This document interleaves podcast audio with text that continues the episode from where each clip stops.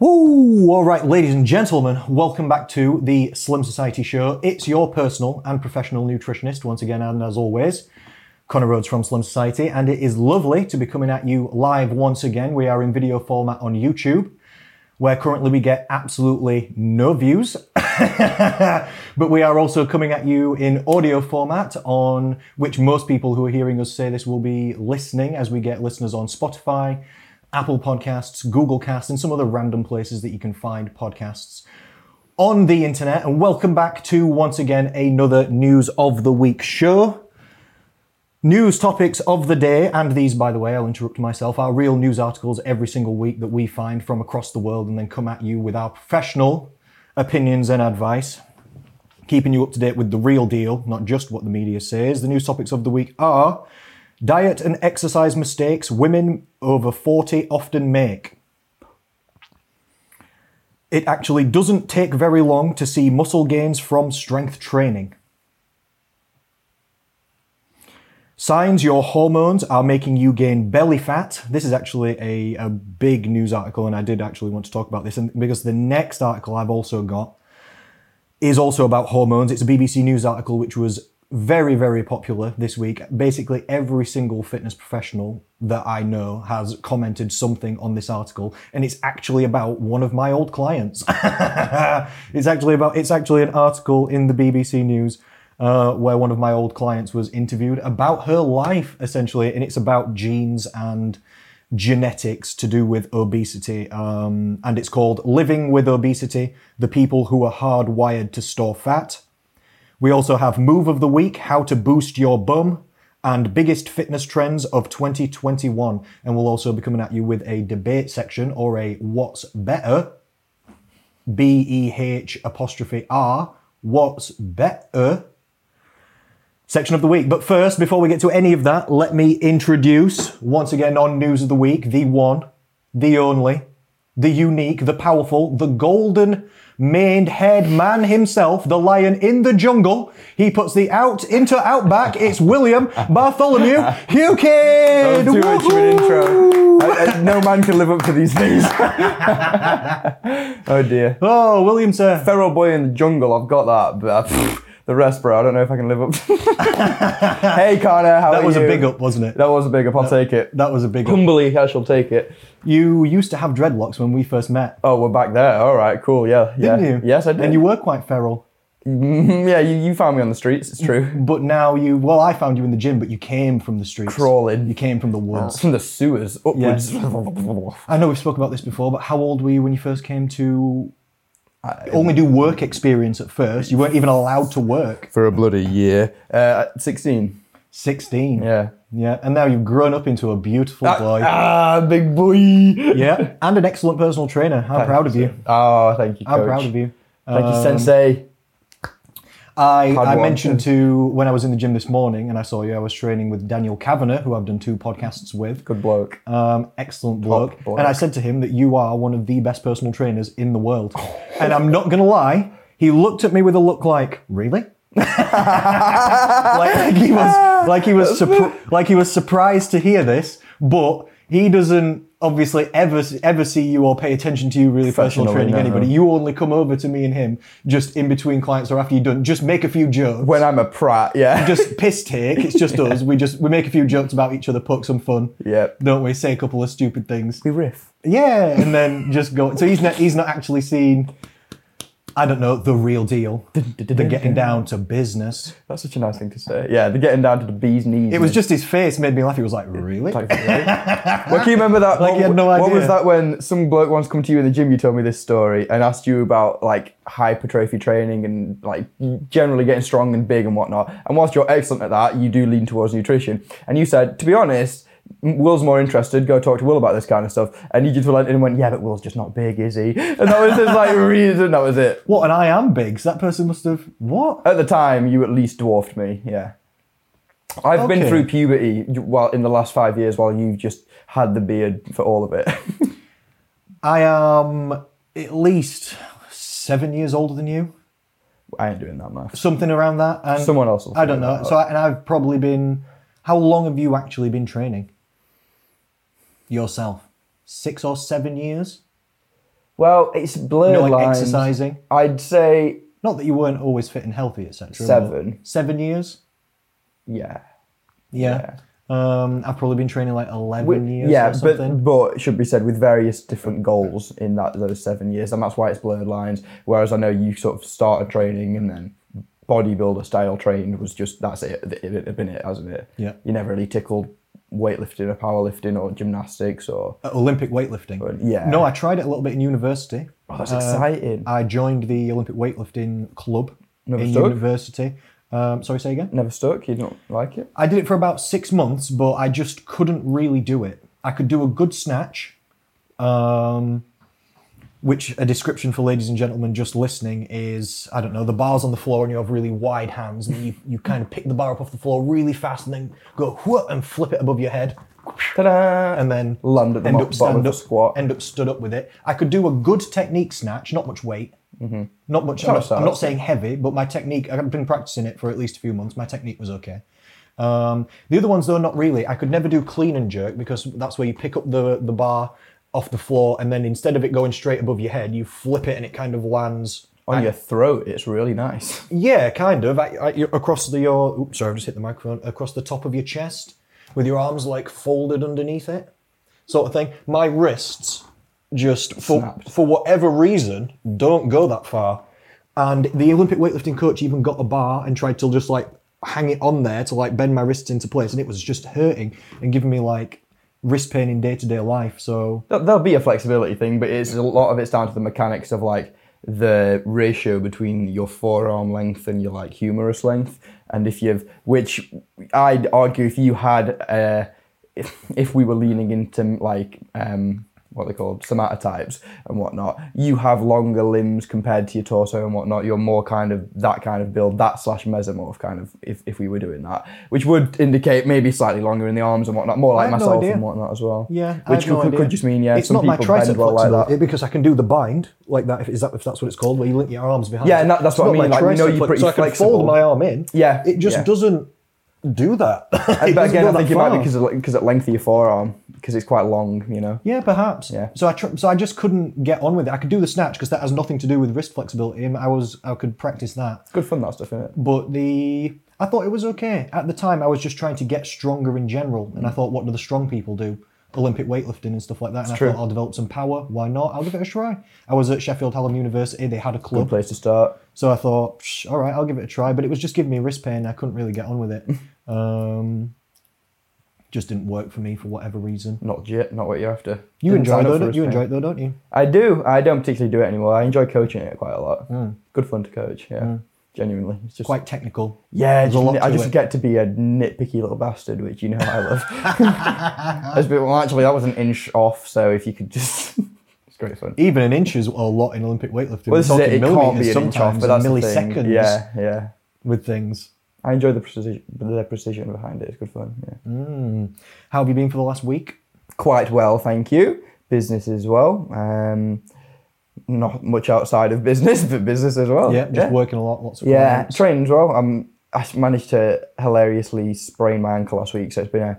I'm going to try and squat after we've done our podcast today. I'm going to go back to the gym and train and see how that goes. If I can learn. How did you anything. sprain your ankle? Dare I ask? Uh, I was at a trampoline park and I just rolled it. I've sprained my ankle on a trampoline. Before. yeah, it's no bueno for me on a trampoline for you. Um, I've, I've at least rolled my ankle two or three times on Yeah, trampolines. yeah. When we were kids, when we used to, or younger, I, we used to obviously live with my mum. We had a trampoline in the back garden. I hurt my ankle on that once. And then I've been to those trampoline park things Yep. where it's loads of trampolines like joined together and there's trampolines on the walls. Yeah, that's where I was, Um, and that'll do it. yeah, because as I landed, you, you have to have really strong, quite stable ankles or good technique, and I probably didn't have either at the time. Uh, When you land on the trampoline, it kind of goes down at a 45 degree angle, but you you're land dead in right. the middle, and then it can like roll your ankles, snaps your shit Inwards. up. And if you're prone to them snapping, then that's that. which I used to be. Uh, yeah, but it's gotten exactly. it's gotten a lot better now. Yeah, yours because- has gone better with running and stuff, haven't they? yeah, running. Um, I believe General I believe training. split squats. Yeah. Like that balancing on that front foot with weight, just putting weight specifically over that joint. Ge- genuinely, With I, weight on I it. actually agree because I would say squats for me, you've done the same. But, um, e- and that's it, obviously, a bilateral thing, so unilateral is going to do it even more, I'd argue. Yeah, walking lunges as well. I've done quite a lot of those.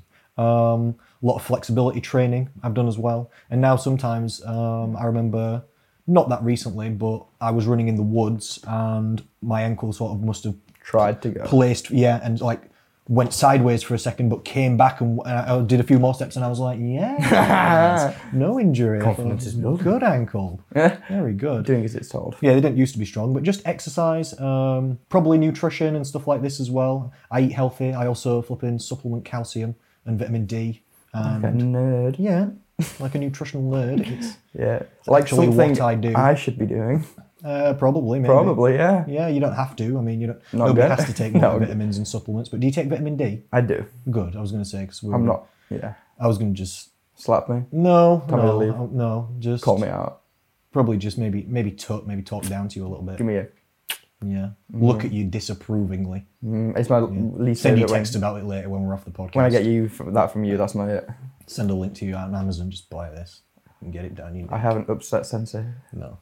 Um, I take all kinds of multivitamins and stuff though. Sometimes I take two different multivitamins per day just Popping because, pills. just because you can never tell if they're working. So I get two different brands and take both of them just in case one's a, a dud for, for whatever Just in reason. case I'm chuffing covering my bases. I've someone's placeboing you with vitamins. Yeah, I don't trust. I don't trust companies necessarily. Um, vitamin D supplemented, extra calcium, uh, magnesium, and zinc, and Zinc I've got. one gram of vitamin C per day um, in a tablet. I also take that. Two fish oils equaling around 500 EPA and DHA per day. I eat fish every day, High, so high that takes strength care of that. ones. for me. Do you? Yeah. yeah, I don't. I don't really like it that much. Yeah. So I do the supplementation. Had salmon and mackerel yesterday, and it was bloody brilliant. I'll tell everyone about it. I will. It's really healthy for you. it's good protein. It's excellent for the body. It's got those omega threes, baby. Had some spring onions with it. Greens go well. Mm-mm-mm. Oh, Very nice. Good Mm. times. How have you been for the last week? Really good, thank you. Really good. Um, wo- Killing it on top of the world. feeling good. Training legs. Mm, not s- y- last week. Yes, only once I think though. Last week, not my usual twice. Um, I was on holiday Friday, Saturday, Sunday. Oh, that's nice. Yeah, just in Manchester with Beth. Oh, It was really nice. what'd you do? Archery. Oh, you told me. Yeah. Did you win? Uh, there was no competition. It was only. It was my fir- mine and Beth's both first time ever. So No way. Yeah, it was big. So fun, right? I've never done it ever in my life. Um, but I've always liked the idea of it. You know. Good fun. I, I felt prepared because I'd watched Robin Hood, the Disney cartoon, at least 30 times in my life. So by then, The only I've at least got the gist for example you need. it. Yeah, I've at least got the gist Yeah. for it. You know, it's a fox, he's got a bow. That's what else do you need to know, really? I'm a human with a Um, bow. I couldn't have cited my examples from other humans. Let's use an animal. It's better. Honestly, though, I've al- always loved the idea of archery, even though I've never done it. Like, if it's in films or in games, I always like the archery character, always. I've always really enjoyed, I don't know, everything about it for some reason. I find it. That, I don't know. I just I just really really enjoy it. So I've always felt like it's in my blood. And then when I did it for the first time over the weekend, I was really good. Oh, man. Well, really, as confirming good, our suspicion. As good, I'm being grandiose because as good as you can be on your first day ever. so we're not on some Legolas level yet. But no, but the instructor was looking at me suspiciously like I'd never done it before, which I hadn't, but I had watched some YouTube instructional videos the day before and practiced in my mind. Well, this is it. So I knew what to expect you, you, and what we were going for. you've got athleticism on your side, and which inherently sits as like good proprioception. I've got excellent rear delts. And the, the i- the idea is to straighten your front arm. You're damn And then you do right. a, you do a hook grip, You're which damn I do right. anyway for like Yeah, pull-ups yeah, and yeah, stuff. I've been yeah. training my entire life for this. pull it straight back with that power rear delt. As the archer you were born Not to a be. single wobble was seen. Breathe out. Keep both eyes open. It's a good-looking pose, that, for you. Straight in, yeah. Lean from the side because you face sideways as well, so you turn. So you've got that wide You're base. damn right. King. Good. Straight in. That Frank Zane twist Straight in. Uh, pose. That's nice. of you. By the end of it, there was four targets in a row, kind of thing. Because there was only four people at this archery. There was another young couple, male Yeah. and female, and then there was me and Beth. Yeah. Uh, so we were all in a line, and it went the other couple. I can't remember exactly in what order. I think the female, then the male, then me as the third person, then Beth, Mm-hmm. in sort of the line. And the, at the end, they put some balloons on the targets, and the idea was to try and pop your balloons. The the, the lady and the other couple went first, missed the balloons. Um, the, the, the guy, Imagine. the guy um, went second, missed his balloons. Imagine. I went, popped my balloon the first time, popped the guy's balloon on his target, popped Beth's and then put it back in the bullseye on mine with the fourth arrow. I was like, someone should be filming. I was like, someone should be filming. So news of the week, Connor's the coolest guy ever. Uh, no, I'm just. And loves I don't himself? know. I can aim a bow and arrow for some I can aim a reason. bow and arrow, that's it. No, You're- uh, the so you're a target wasn't very Minecraft far as well. I will character, say this: the target was A foot in front of you. no, but it wasn't. it was. I, could, I don't know anything about. No, that's distances to impressive, know how man. far And it good fun, was. right? Good. I Did you have a enjoyed it. real like shit simple plastic bow? Or did you give you a nice, well, like wooden one or something? It was definitely wooden. I don't know anything Oh. about bows to know what it was. It was definitely a wooden basic recurve bow. Which is like one of those where it bends in like Oh. Yeah, two yeah, yeah, yeah. directions. They're real pretty and tall. Yeah, quite long, easy to pull. It was only a 20 pound bow, so the, the amount of pressure you've got to pull they're- is 20 pounds, so what, 9 kg? So you've been overloading the adults nicely. Them face balls have got you there. Oh yeah, I, I do. Oh, I do- yeah. I, do that face pull where I lay on the incline bench and then get two dumbbells and pull up wide, which is Ah. exactly the action. I've been training for this for all my life. And uh, bilaterally as well, like not even with any of the uh, discrepancies that might throw you off. Did you have you seen? I saw not long ago. This is a kind of a segue um, to nothing.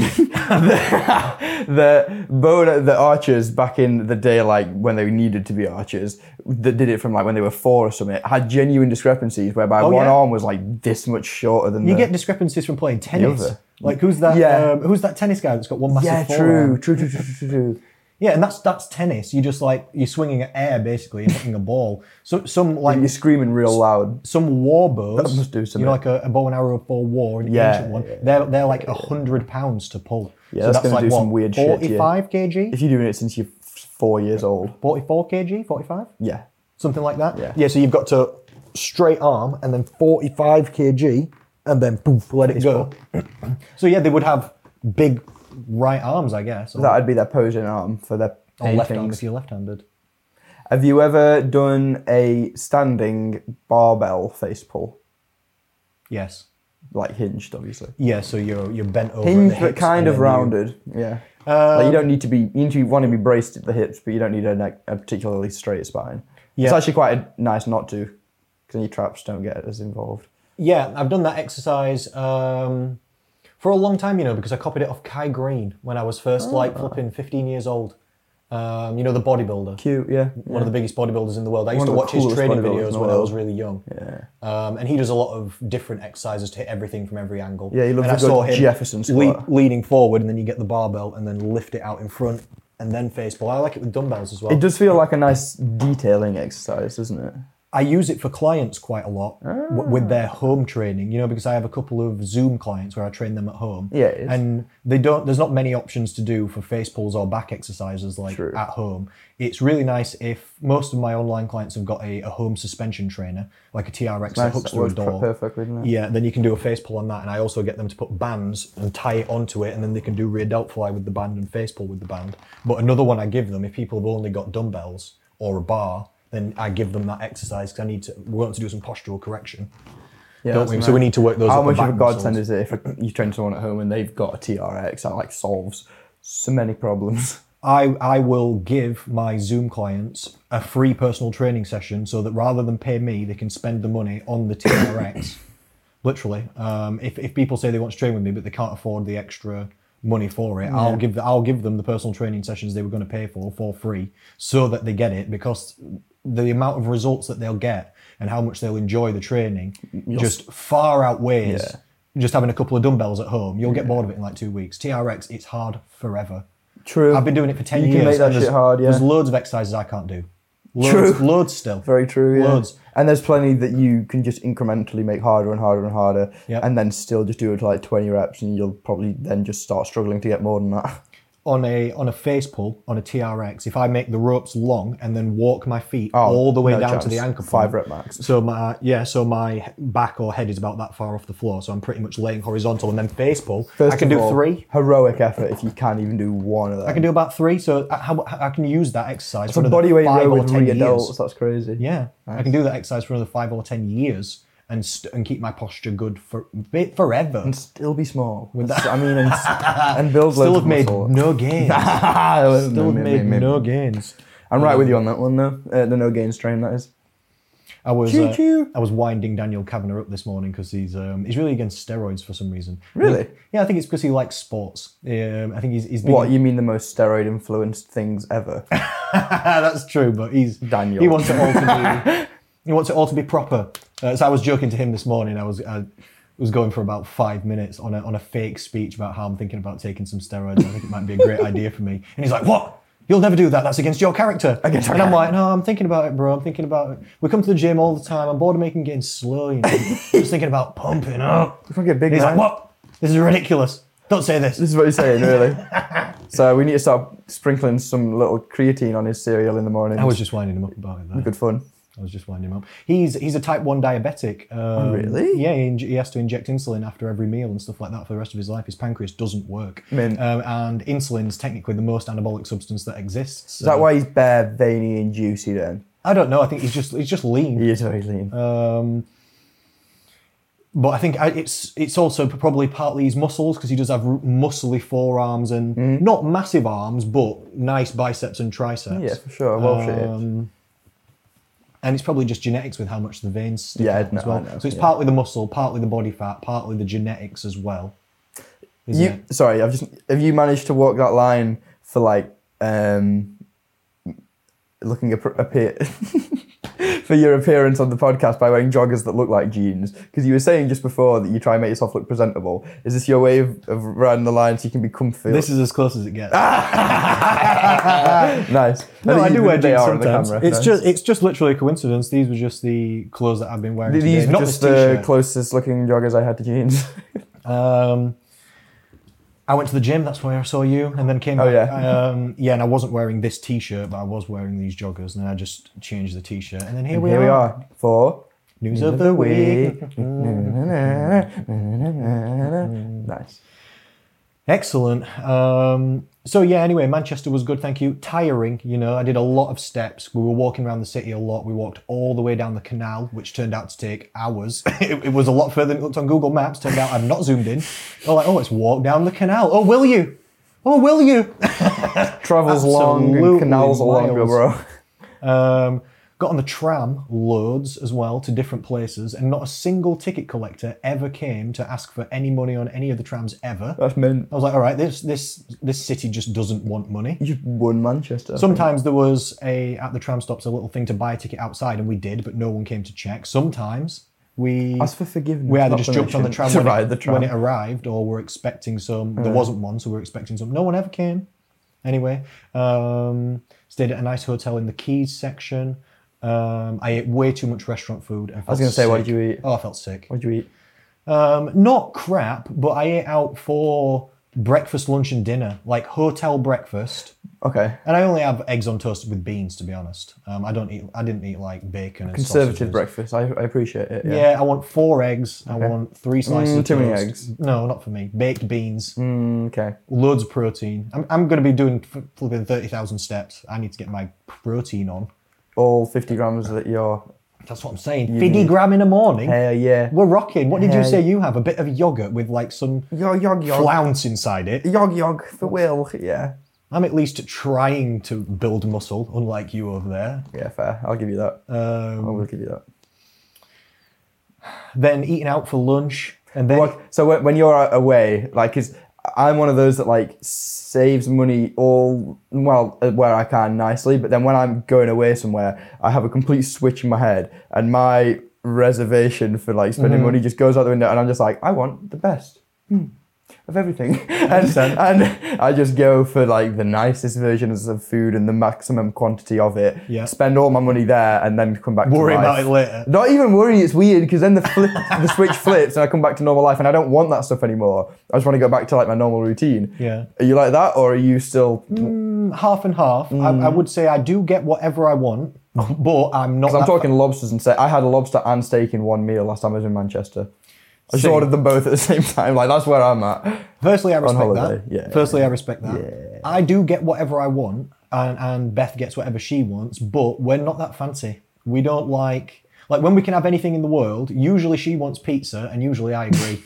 How much can you spend on a pizza? True. You yeah. can't spend more than fifteen. See, quid on I a think pizza. with age and maturity, I will also stumble upon such an enlightenment. But at the, for the time being, I just get obnoxious in these occasions. And I'm like, I want the best, and then I have it, and I'm like, understand. it was it the best, and then I think pizza. So I'll come back full circle. I'm once also I from Rotherham. We don't eat lobster. educate myself. I don't eat lobster. That's why I want it. I've That's what I'm never saying. eaten- I also don't like Who any eats seafood. lobster? I don't like any seafood. Who does eat lobster? Some of my clients eat lobster. Like regularly. Somebody, somebody told. Yeah, but I've got, I've got some fancy clients. um, one lady told me that when I was going to Manchester, I should visit a restaurant called.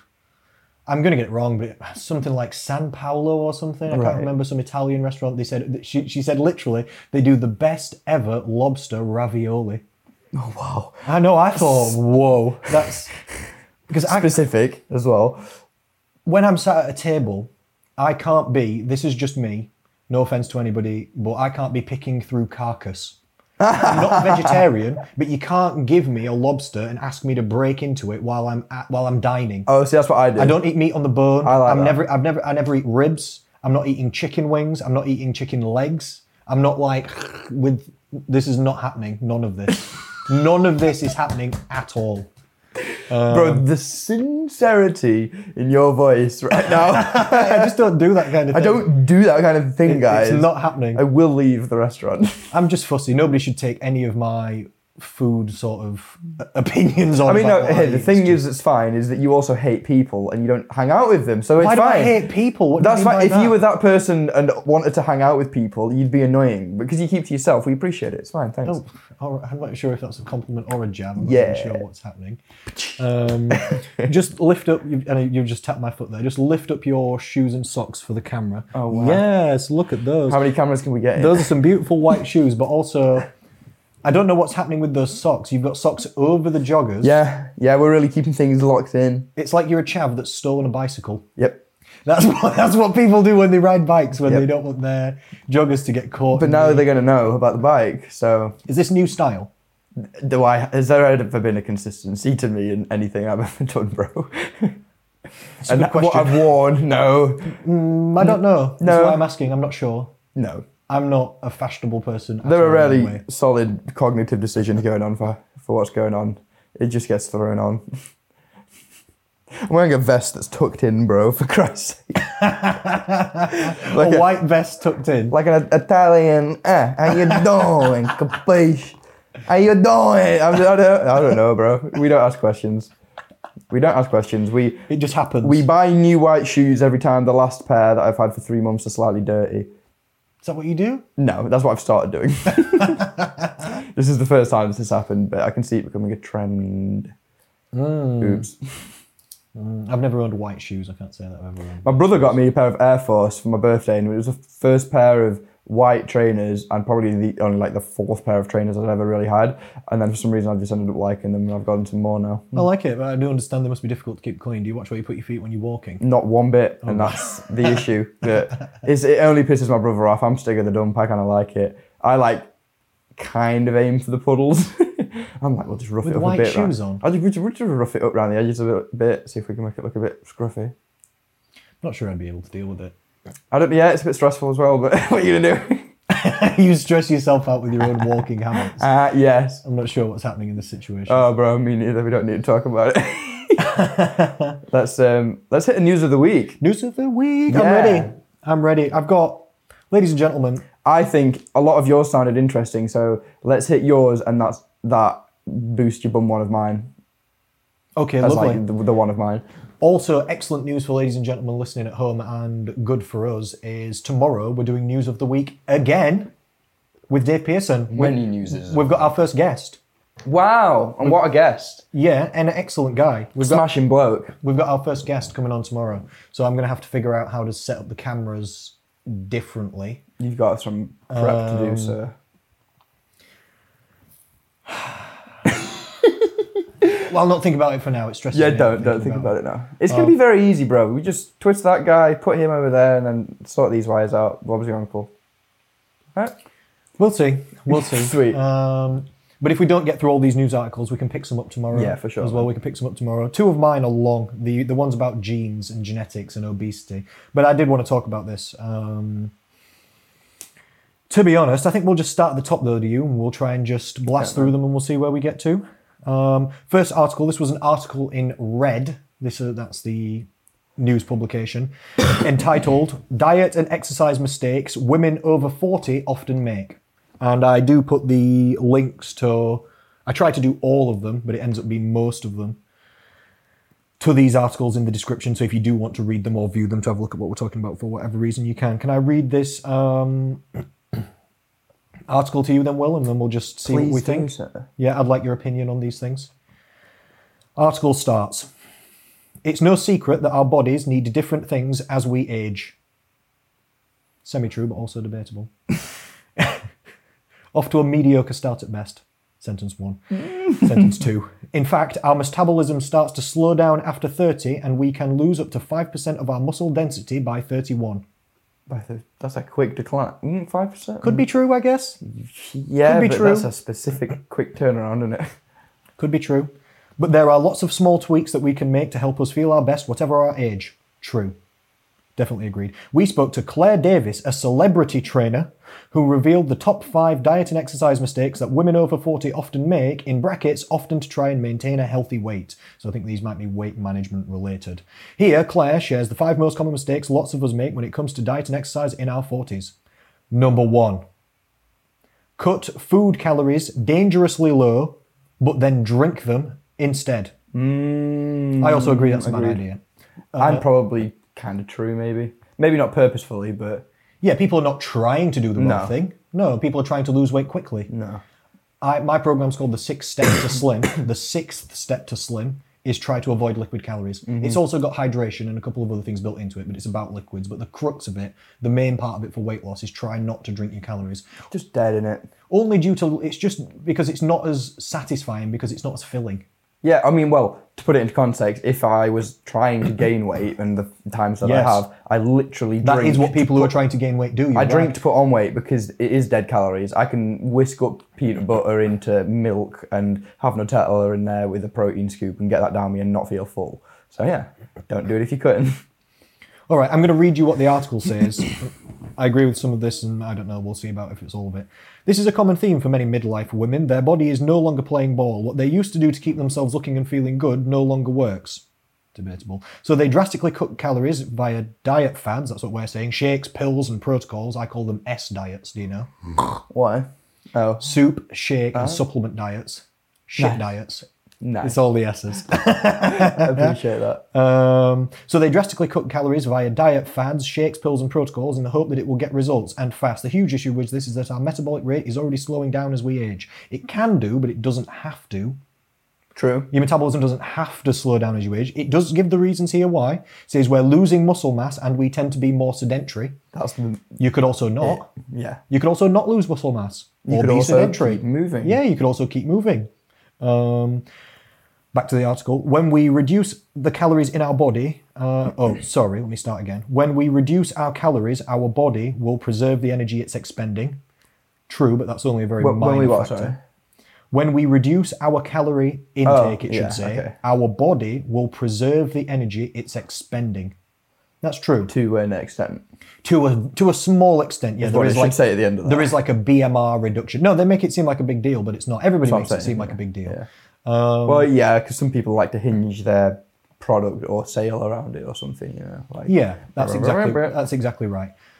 There's two main reasons that your metabolism slow down while dieting. Um, the first one is that you've actually lost weight in the first place, and lighter people require less food. So being lighter and actually losing weight puts your calorie maintenance level, or you, which also could be known as your metabolism, that kind of means the same thing, down. So the first one is, is you actually lose weight. To lose even more weight, you act- have to kind of eat a bit less sometimes. Uh, the second one is people's energy levels are low when dieting, and this reduces p- people's physical activity levels. So when you're tired, you can't run as far, you can't lift as much. Sometimes people reduce exercise, even without realizing. Sometimes people reduce their physical activity always just without because they're realising tired. Um, Just because they're tired. as well. Yeah, as well as consciously, always without realizing. In, in i- if you're in a deficit for a while, at least. Yep. So we get people around um, both of these things by adjusting people's calorie maintenance levels as they lose weight throughout the process, and also tracking people's step counts. Not because I necessarily want them to improve it, but because I don't want them to reduce it. Whatever their step count starts as, that's what the aim is. Not to go below this level. nice. If you want to boost it, good. That's excellent. You'll burn more it stays. calories. But we're making yeah, but we're making sure their activity level is not dropping, and try and keep up with your exercise sessions if you do. But to be fair, I don't count for people's exercise calorie burn into the calorie maintenance calculations anyway. As you shouldn't. So I account for all these variables, ladies and gentlemen. If you want a program that's smart and actually work, go to slumsociety.co.uk and see who we are and how we can help you. Now back to the article. Humbling plug, but necessary. People need to know. No, one minute from our sponsor, Mm, me. yeah, yeah, yeah. Today, this week's sponsor is myself. This week's sponsor is slumsociety.co.uk. Thank you, me, for bringing this in. Thank you, past me, for doing all the work. So it's saying we're losing muscle mass and we tend to be more sedentary. That's true, but you can also not be. When, uh, Yeah, make a choice.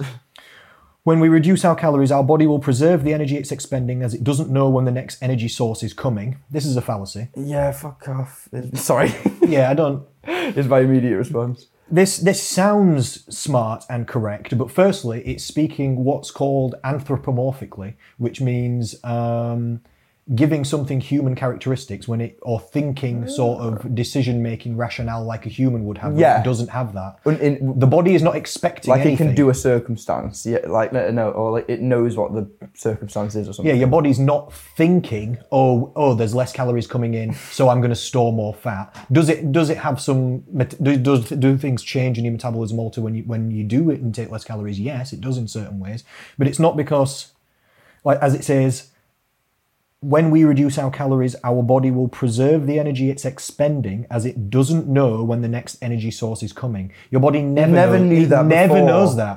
It never knew that. Yeah, it's never known that's, that. That's the, fa- the first problem with the with the sentence. Is But it doesn't really make that sense, could ever does happen. it? No. So the, the article literally says after it's simple evolution. Yeah, it sounds cute to say it like that, but that's not really the way it works. I think one of the first things I try and teach people with when it comes to fat loss is for the sake of how much bullshit there is out there, you can just always ground yourself in the knowledge that a calorie is a unit of energy and is therefore consistent across whatever it is. So whether you're gaining weight or losing weight, it will happen at the same rate. Whether you're eating chicken or chocolate, the calorie is the same, you know, whatever it is. And as soon as you can root people in that knowledge, they know that when say something like that happens, if you're in a calorie deficit, there is nothing that can be done to be storing fat.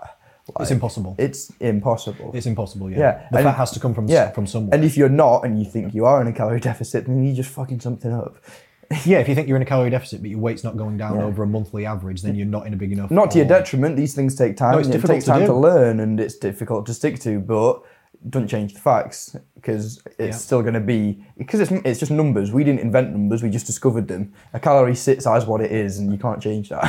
Do you know what I Yeah, mean? um, and, and people often have a misunderstanding. Like I've got a news article for tomorrow. Maybe I didn't choose to put it into today's. Um, News of the week. news articles, but it's another article in I think the Guardian. It's by Giles Yeo. Again, we've had um, we've had an article from him before about Yeah, I metabolism. remember. He's just I I can't remember exactly what the last article was, but he's just written a new book about metabolism and things like this. I can't exactly remember what it is, but maybe it'll come up. Um, and he was saying, oh, but you shouldn't think about calories, and people always say this because all calories are not the same. Like you're saying, a calorie is a calorie, true.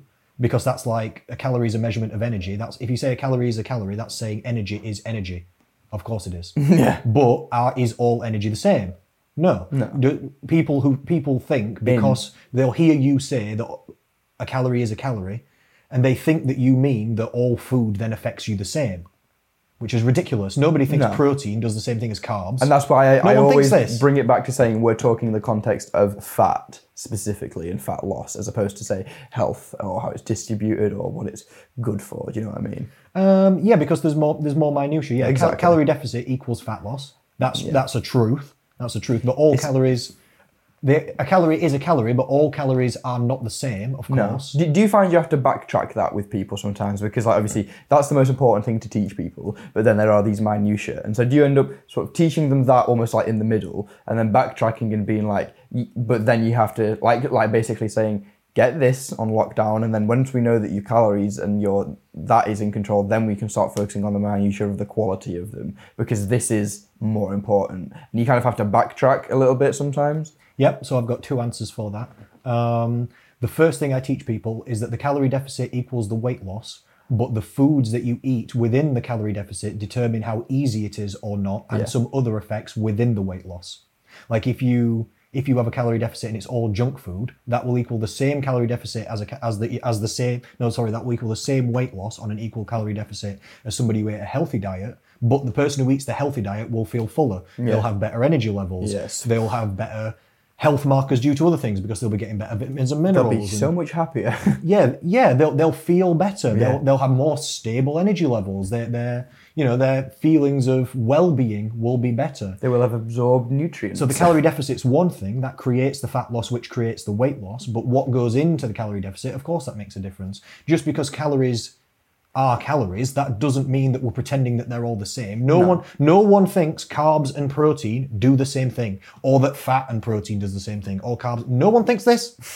Literally, n- but people assume when people when we talk, oh, because I talk about calories, that means he thinks all foods are the same. No, I don't. that makes no sense. yeah, yeah, yeah. You've got to cover your ass and make sure people know what you're talking about. I think. And again, my program's called Six Steps to Slim. The first step is calorie management. The second step is movement. The third step is food quality you go. improvement. So I, I teach And you you people do in these in stages. priorities, more or less. Pretty much in order, yeah. Yeah. I said the first two are, are priorities. Yeah. Sort the food, move more if you can. Sort My of second step's quantity of optional. food, and then quality of food. Food third in your list. Third, but second, Second nutritionally. after, yeah. Second nutritionally, third overall.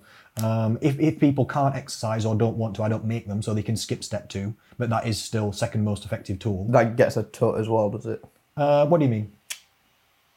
What do you mean? That's the tut. What? No. Why would it get a tut? Sorry, I don't understand. Because I mean, like you're saying, like you were saying, in older people, uh, they get more sedentary. That You just you could not do that if you find the time. yeah. uh, But What, I, I mean, it comes down to a moral, philosophical argument of whether there's uh, w- uh, whether it's worth going out for a walk and there's enjoyment in that, and whether people like that kind of stuff. But I would always argue that l- is a better quality of life, and that people should try strive for that as well. oh no. If if you if if somebody does not exercise, they do, and and they and they have the option and can exercise because what I really meant, the real reason, it's optional. My second step to slim. To be honest, all the five steps to slim that aren't the first one are optional because all you really need is a calorie deficit. Yeah, true. You don't have to do anything else. So the next five steps to slim are completely optional. Um, But what it's there for is some people just want to do nutrition only. They don't want to exercise. And I don't make anybody do anything that they don't definitely have to do. Like if you don't have to do it, I'm not going to force you to. You can try and do it without it if you want to. Let's see how it goes. And then we'll talk about it later. So I don't force people to do things that aren't strictly necessary. And the second thing is I have disabled members who can't exercise. Oh yeah, obviously that's the excuse. Yeah, yeah, yeah. Uh, it's, well, it's not the excuse, it's the reason. yeah no, no, Be I mean, no, I politically mean, correct with the language. I, yeah, sorry, I was using that as a synonym, meaning the same. I understand what you mean. I know yeah. you're not Yeah. Oh. being offensive in that way. I just thought. Obviously, yeah. Yeah, I have disabled members. Literally, some people can't. ex- Some people don't want to exercise, and that's okay. They, usually, they come around to it later after they've lost some weight already and they're feeling better, and the exercise doesn't actually feel as difficult or intimidating. Yeah, because it's where a then lot of they the come around to it later. momentum is found. I find with things like yeah, that. and sometimes just focusing on one thing's enough for people. Sometimes trying to do the diet and the exercise at once, sometimes that is too much for people. So if we just focus on the most dead right important with that, thing, actually, yeah. which is diet, for, because for my clients they want weight loss, so diet's the most effective thing. So we focus on that. The um, but but that doesn't stop me or teaching people that whether they can do it or not or want to or not, it's still the second most effective tool. Mm-hmm. We're just talking facts. Ex- It's eat less is the best way to get rid of calories. Just don't put them in in the first place. The second best way is if you have put them in or when you do put them in, you can burn some of them off again. But it's way more difficult. So it is it's a it's a steep s- drop So to second it's just putting in a middleman in it. but it is second. Yeah. And then after that, my other four steps to slim um, that come after that are healthy eating, snacking, and psychology. Uh, the fourth one's called. It's about cravings, binge eating, emotional eating, social eating, uh, a bit about meal frequency, a bit about meal volumes and stuff. It's about loads of different things. Anyway, then, then, it, then it's protein. Then, it's, Yeah. then it's liquid. Oh, nice. Then it's liquid management. I'm glad you've got a, a protein in there. Yep, that's step five. And people can do. Everybody starts on the first step, altering the calorie intake, get the weight loss actually moving. Try and look at the Then, second. then they can decide which order and whether they want to do any of the other five steps to slim. If they, they listen to these lectures, me explaining what the deal is with protein intake, movement, healthy eating, what you'll have to do, what it'll be like, what the goals would be like, what the changes you'll have to make be, will be, and then what the benefits of that would be and then they can decide if they like it or not. And I say, if you don't like those goals and that sounds like awful to you, If you don't want to eat more veg or eat healthier, then skip to the next step. And then I talk to them about snacking and we can how we can reduce snacks or stress management techniques and binge eating control and emotional eating control. And if they think, oh, then none of that applies to me, all right, skip to the next step. If they want to work on that area, then we insert that into their program. And it's a little bit like a, a DIY build it yourself program where everybody starts with calorie management of some form and then you add on your other which other steps you want in any order you want really because they're all good aren't they And that's pretty nice to have it laid out as well in the way that you can just do that because because I guess I kind of try and do that bouncing around with like talking to people one on one with sessions. Hmm. It's a lot more confusing when you're trying to like get someone to understand it when as you're explaining it to them as opposed to like you can give them a video and say go and watch this and absorb it and then Yep, in your own time. that's nice. At your own pace. Yeah. yeah. And I don't make them listen to or watch any of the extra videos because again, they don't have to exercise. No one does. No, you don't it's have to just exercise. You don't extra have to eat healthy. education if you so wish. Yeah, if they and I, it's all, but I tell them it's all it's all bonus, but it's there for literally the good of their health and results. I tell them that every single extra goal that they add on from one of the other optional s- sections either makes the fat loss easier, faster, or more sustainable. That's nice. Or Yeah, sometimes, kind of- sometimes all of them. Give them the incentives to lean Yeah. them in the direction you want. like yeah. let's talk about exercise it makes it it can make your fat loss journey easier and faster and more sustainable that's why it's so effective how can it make it easier because if you're burning more calories you can actually eat more food and still lose the same weight if you want to That's interesting. I've never particularly tried using that as a not even as a tactic, but as in general, just like it will make life easier for you if you do this. it's just an option yeah, yeah, that's nice. You, can, you can make your fat loss faster if you e- burn calories but don't eat them back Yeah. so you can use it to enhance results but if you burn the calories and you do eat them back which you can i do this for my weight maintenance i make sure to do 10 to 20,000 steps every single day and that allow and with my exercise at the gym as well that allows me to eat an extra meal every single day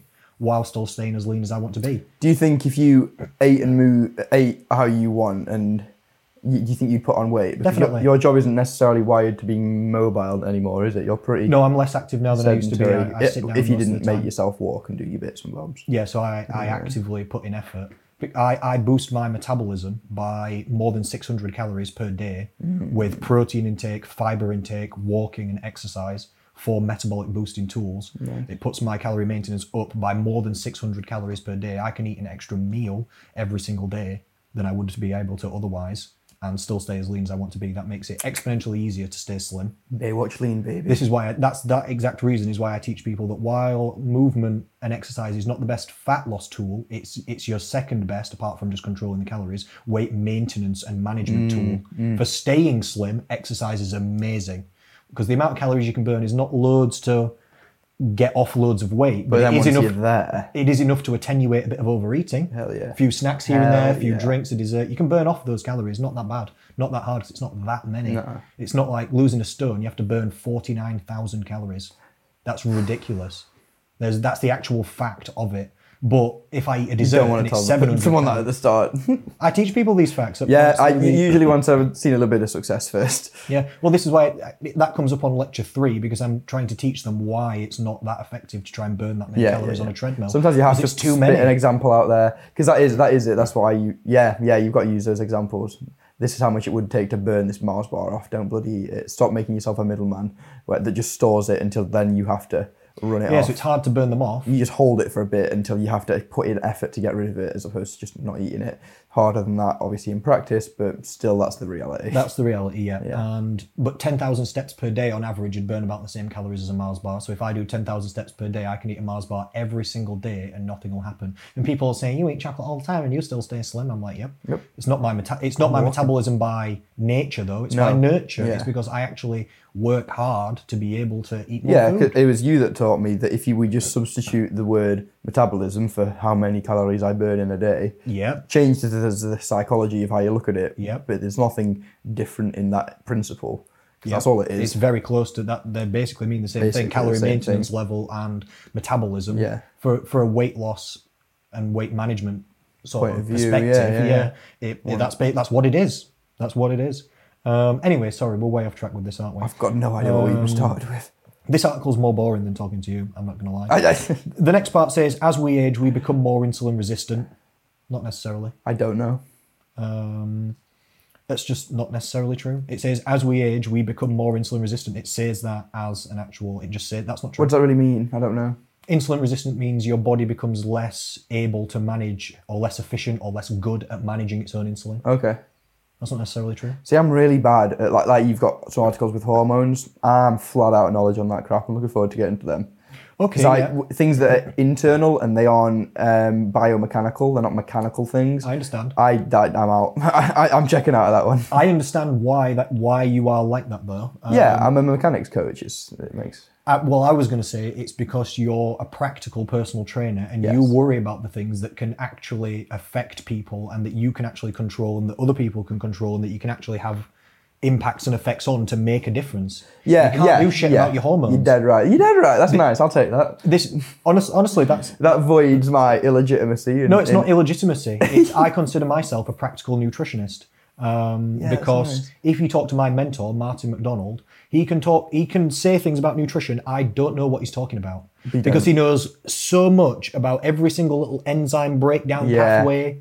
And do you know, like the the great and powerful Lee Bell, I was speaking to him today. he's the same way with training. He'll tell you mTOR pathways and Oh, he's AMPK ridiculous. kinase. I feel smart in the gym, and then he comes up and so- we start talking. I'm like, It's a different thing, though. It's a different thing. This is what I mean. The reason I don't know But about he's a mTOR publisher. pathways He's, or he's anything. paper smart for that kind of thing. Yeah. I don't know about these pathways or enzyme breakdowns or molecular nutrition or training style things because it's not practically applicable to anybody's life. It's background knowledge that's interesting, and people have to understand it so that we understand the fund- the way that training and nutrition works and affects us. But for us working with people.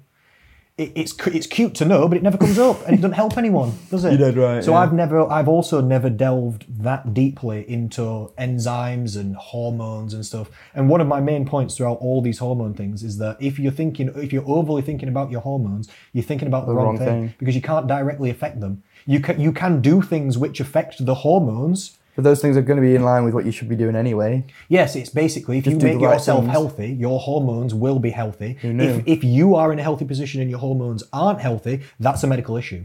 Ah. That's what you can do. You can't control. There's not like certain foods you can eat really that change your hormones. There's not You get like, there, then it's a medical issue. Then you could perhaps pursue any kind of treatment, that like might be hormone replacement necessary. therapy, like me. Yeah, exactly. It doesn't matter what I eat or do. My testicles don't produce testosterone. They just don't. They just they just don't. This is this is the way that it is, and there's nothing I can do about that. There's no like testosterone No, boosters. that but that's where work you settle for me or- reality and take the necessary steps in it. Yeah. So anyway, th- th- so this says, for me to phrase it in a more simple way, rather than insulin resistant, as we age, our body becomes less able to use its insulin. Why is that necessarily true? It's not. There's no. no If you if you become more overweight over time, or you don't exercise, or you eat too many carbs. Or too much food overall, then okay, yeah, you'll become o- insulin resistant over time. People on average also do become insulin resistant over time because as they age, they've got more time to gain more weight, they become less sedentary and st- more sedentary, sorry, um, exercise less, etc. So people's insulin resistance does get worse as you age, but you don't have to. If you if you stay active and you stay slim and you eat good protein intake and you eat healthy foods, you won't become more insulin resistant. Um, anyway, so it says meaning we are unable to process the sugar in our body as effectively. Not necessarily true. Yeah, it sounds like a lot of the time these kind of things fall back on um, like average statistics, and they're like, oh look, if you look at the graph, insulin da, da, da, goes down. Yeah, if you looked at people's Because, ages and yes, insulin but it's- resistances, It's that not would be a correlate. it's not a biological de- decline because of age. It's, It's a because of correlation, not a practical- causation. Yes, there That's you what go. it is. It's correlated with not being the more age making the sedentary, insulin getting worse. fatter, getting weaker, getting lazier, trying to die. No, I don't agree with that. People are not trying to die. I don't think. Um, but As people, soon as you sit down, that's it. P- Sorry, I'll edit that bit out. I, I won't really. They won't know. No, I won't really. You do it. you saw it all. Um, people's activity levels do go down, their muscle mass does go down, testosterone levels go sense. down, and stuff like this, and body fat goes up, and all this makes your insulin resistance worse and stuff like this um, over time on average as people age. But you don't have to. You can stay slim and you can stay fit and you can stay healthy and you can keep your body fat down. And you'll be fine, my dear. Point two, do we agree or not? A mistake people make is eating big carb heavy meals too late at night. The article says that's number two. We disagree. I disagree. Eat whether if you whether you eat big ho- big carb heavy meals late at night, that's not a direct correlate with whether you've gained weight or not. No. I eat massive carb meals just before I, I- go to bed the- all the time. My time for consuming pizza exclusively is right before bed. I tend to eat pizza until I pass out and fall asleep, so couldn't get any tighter. Do you ever feel sleepy after you've eaten loads of food and carbs? Yes. Yep, same for me. That's called. Great, great way to pass out and go to bed. Yep, I completely agree. That's what Why I'm I saying. fucking do it? That's called postprandial somnolence. Uh, Food coma, yeah. food coma. Yep. Carb coma. Technical term. That kind of game. Yeah, exactly. Um, so that is why not everybody's like this. Some people eat a massive amount of food or a big meal before and they can't sleep. No. Sometimes it upsets their stomach. They don't like laying down. Acid, Yeah. yeah. sometimes. Yeah. Some people don't sleep well if they're digesting. Okay. People are different. For me, uh, if I eat, if I eat a massive dinner, I'm going down. Yeah, me too, bro. I'm going down. I'll there- be there's- asleep. There needs to be a tactical nap p- time period set aside often. Yeah. And it, it's a normal thing. You've got two central ner- central sort of style nervous. I was trying to remember the second one. Please educate me again. It's sympathetic and parasympathetic. oh no, we're thinking about the wrong things, but Fight and flight and rest and digest. sympathetic, pa- pa- Parasympathetic. sympathetic, Jesus. uh, which means parallel, kind of like to the You with sympathetic your words. because they're di- they're directly next to each other, and it's fight and flight and rest and digest. So if you eat loads of fu- if you eat loads of food, then y- you rest and digest is what happens. This one for me, please. Um, this is I why ain't if, fighting or flying. I'm yeah, this resting- is why if, resting and if you digesting. are fighting or flying, your um, Can we call this digest, dig- digestion and sleep is worse. You know, if you're stressed, if you're in fight or flight mode, your digestion suffers. It causes IBS, Mm. makes stress, and so does sleep suffers. Oh, that makes sense. How things like anxiety can come around that those kind of issues. Yeah, yeah. Yep, yeah, Hmm. it's all yeah. related. Can we call this pod? Oh, what was it? Can we call this podcast? What were we saying? Rest and digest. Rest and digest. That's not a bad name. we're, we're resting and we're digesting information. oh, that's cute. It's cute, right? That's cute. That's cute. Maybe we should have a rest and di- ah, that's what I hope people are doing. Resting Rest and and digesting. digest. Or maybe they're listening to this while they exercise. I don't know. Then you shouldn't be rested. Yeah, don't Let's rest. go! Digest. Let's go. Exercise, not biscuits, Keep not moving, digestives. people. Keep moving. Moving people. Um, yeah, let me just read this to you. This is a huge one. No, it's not. first, sen- first sentence wrong. Often we see clients' food diaries and they're eating high GI carbs. If anybody mentions GI, the conversation's going. I'm wrong. a personal trainer. I can tell you what the fuck that is. It's you got again. again, Practical. that's because it doesn't make any Yeah, difference. yeah. This is why I only know, know I about don't stuff know that's about real, it. Will. That's why you don't I know don't about know this. about it, but I'm confident in knowing that I don't need to know about If you it, needed to know about it, you would know it. which makes me all kinds of stupid. It stands for glycemic index. And Okay, now I know, but- It's the it's the speed. Still that- not really. No, it's the speed that blood sugar raises after you eat certain foods. After you eat foods, how fast does the blood sugar go up? That's its glycemic. Which that index. also doesn't mean anything to me. Doesn't Even mean now I know it. Even now I know it, I don't know what that is. Okay, well, it's not important. I'll tell you that. And I, I genuinely am not joking. Be- well, um, lower blood sugar levels are correlated with better health over life. If your blood sugar levels get too high and they stay too high, that's type 2 diabetes. Um, okay. So if you've got good blood sugar management and low blood sugar levels, this is generally accepted as a good thing for health and longevity. Okay. Nice. What GI is is how quick your blood sugar spikes after certain foods. Ah. That doesn't make any difference really. What matters is the total amount of sugar that went in, not how fast it went in and out. That doesn't really Yeah. make any difference. No, Right. because we're talking a couple of hours difference across your entire life. We're talking extreme minutia. What really matters is how much is your blood sugar going up overall, not how quick quick did it go in and out. How much did it go up overall throughout the entire time? That determines your insulin levels, which is then correlated with that's too high is insulin resistance. That's type two diabetes, leading to other issues. So anyway, Anyway, um, this is bad news for a few re- few reasons. The flipping article says carbs are our primary energy source. They can be, but they need to be front loaded in the day. So for breakfast and lunch, carb front loading. This is ridiculous. This is ridiculous. I'm loving If you it. Ah. eat them late at night, the energy doesn't get used up. What does that mean? and, and this is then more likely to get stored as fat. That's not true. People do think this though, don't they? They think if you eat carbs, at Ah. Too night, many people think this. yeah, they think if you eat carbs at night, then because you're just sitting around and then going to sleep, that the carbs just get stored as body fat. They don't. They get abs- well, they might do. They, they get absorbed as carbs get absorbed, and then some of them get changed into triglycerides, Mm, yes. which loses you some calories anyway. Then those triglycerides get stored as fat. Yes. But why does that make But any difference? Not superseding anything we already knew. Not superseding calories as a No, because if, whole. you, if you're absorbing all those sugars and calories but, and, and stuff, all those carbs at night, but you didn't eat too many calories over the entire day, gives then you, there's none even left after you've done all your processes to even turn into fat. So it makes no sense. Yeah. So it's about the total amount of all the food that went in, not about what time of day you ate the carbs. That's ridiculous. If you eat carbs at night, you just absorb them and use them tomorrow. Yeah. That's how it works. maybe less efficiently. Like if we're talking top tier athletics, it might not be your best bet for, but not even because of what it would do, just because it would remove where you could put the calories, say, before a session or something like that. But again, that's nothing to the detriment of eating at night. That's just out of benefits to putting it somewhere else, you know. So Doesn't really, yeah, it doesn't really make any difference. If you exercise, that does bring caveats because you should have probably probably some carbs before. That's what I'm saying. Like, yeah, unless you're like a fat. If you're an athlete, you might just be like, oh, I probably want my food before my session, so I'll pull it forward in the day. But that's because of the benefit of having it early, not because of the negativity of having it late. Yeah, correct. And you might want some carbs and protein after your training, for example. As if you exercise, Yeah, exactly. Yeah, for for hardcore exercise, it does have different benefits, but for normal people, this makes no difference. Even if you're just a normal gym goer or you do classes or yoga or whatever, this none of this makes any difference. Um, anyway, I'll, I'll just read off the next couple of these. Some of these are not bad though. Th- those were stupid. All that was wrong. Um, number three is doing cardio but no weights is a mistake. That's true. yeah. Yeah, isn't it? That's fair. Um, eating too little protein is a mistake. That's true. Yeah. High protein diets are good for weight loss and health and weight management. And Enjoyable. nearly everything, unless you've got some very specific mm, clinical issues. Which I do know of a few people like that. I know of a, a powerlifter, bless her, who can't digest protein or something like that. Kidney issues or something. Yeah, and it's Yeah, a that re- can happen Real sometimes. shit deal, but whatever. It's, it's uncommon though. Still makes it unless you've work. got medical issues. Yeah. High protein diets are generally a good idea. Um, and then this last one says number five, misaligning your beliefs and self identity with your goal. And to be honest, I'm just going to skip this because I read it like three times and I just didn't really understand. No, what it that was didn't hit talking me about. at all. I've no idea what that said. You won't be able to lose weight basically if you are misaligning your beliefs and self identity with your goal. And it goes on to explain why, and people can just read the article if they want. But to be honest, it's just a lot of words that don't really make any sense or mean anything to me. No, I'm not there. Um, people can read the article if they want.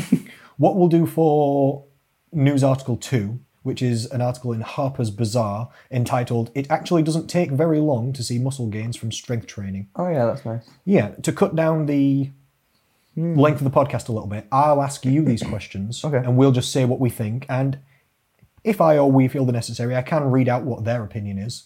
But regardless of what they say, we'll just give the right opinion. Hit me. So, in your in your opinion or expertise, William, Ah, you've humbled me. how long does it take to see improvements in aerobic capacity? So cardio fitness. Quickly. How quick do you think? Just Um, I think s- almost sessionally. I would agree. I yes. think after one session, you'll you will be a tiny bit fitter. Yes. You will be. Yes. If and you- there are variables at play that could change the perception of that, but re- probably recordably, yes. Yep. If you do, I know this because I used to only run like once a week, and if you run 5k every week, you can take a couple of seconds off your time every week. For sure. Even if you just do it once Hmm. when I a was week. cycling in this last lockdown, the first ride I did was six miles, and it killed me, and I got off maybe four times. Yeah. And the eighth ride I did, number eight, was forty miles, and I got off once. Yep. Yeah, like, and that was just eight rides. Exponential increase. It's madness. Yeah. I always explain to this people, explain, wait, use your words, Connor, sound them out.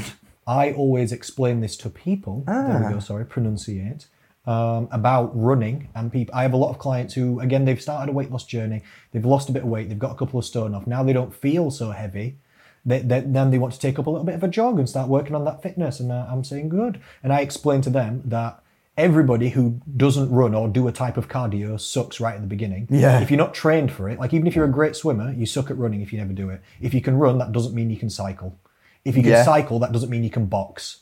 You ju- no, it just they're not. Then it's No, it's to do transferable. with muscular efficiency. Yeah, not and transferable movement patterns. particularly. It's not that transferable like you think it is. Because So- even the aerobic capacity will transfer, but you'll get f- that comfortability will get far superseded by the uncomfortability of the of the technicalities of something new.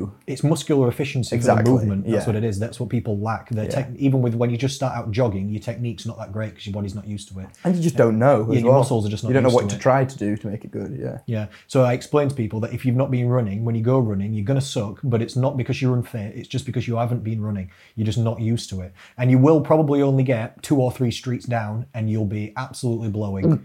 But I also explain to people that probably every time you go running, even if you only do it once a week, for the first couple of sessions, you'll probably make a 50% increase per time.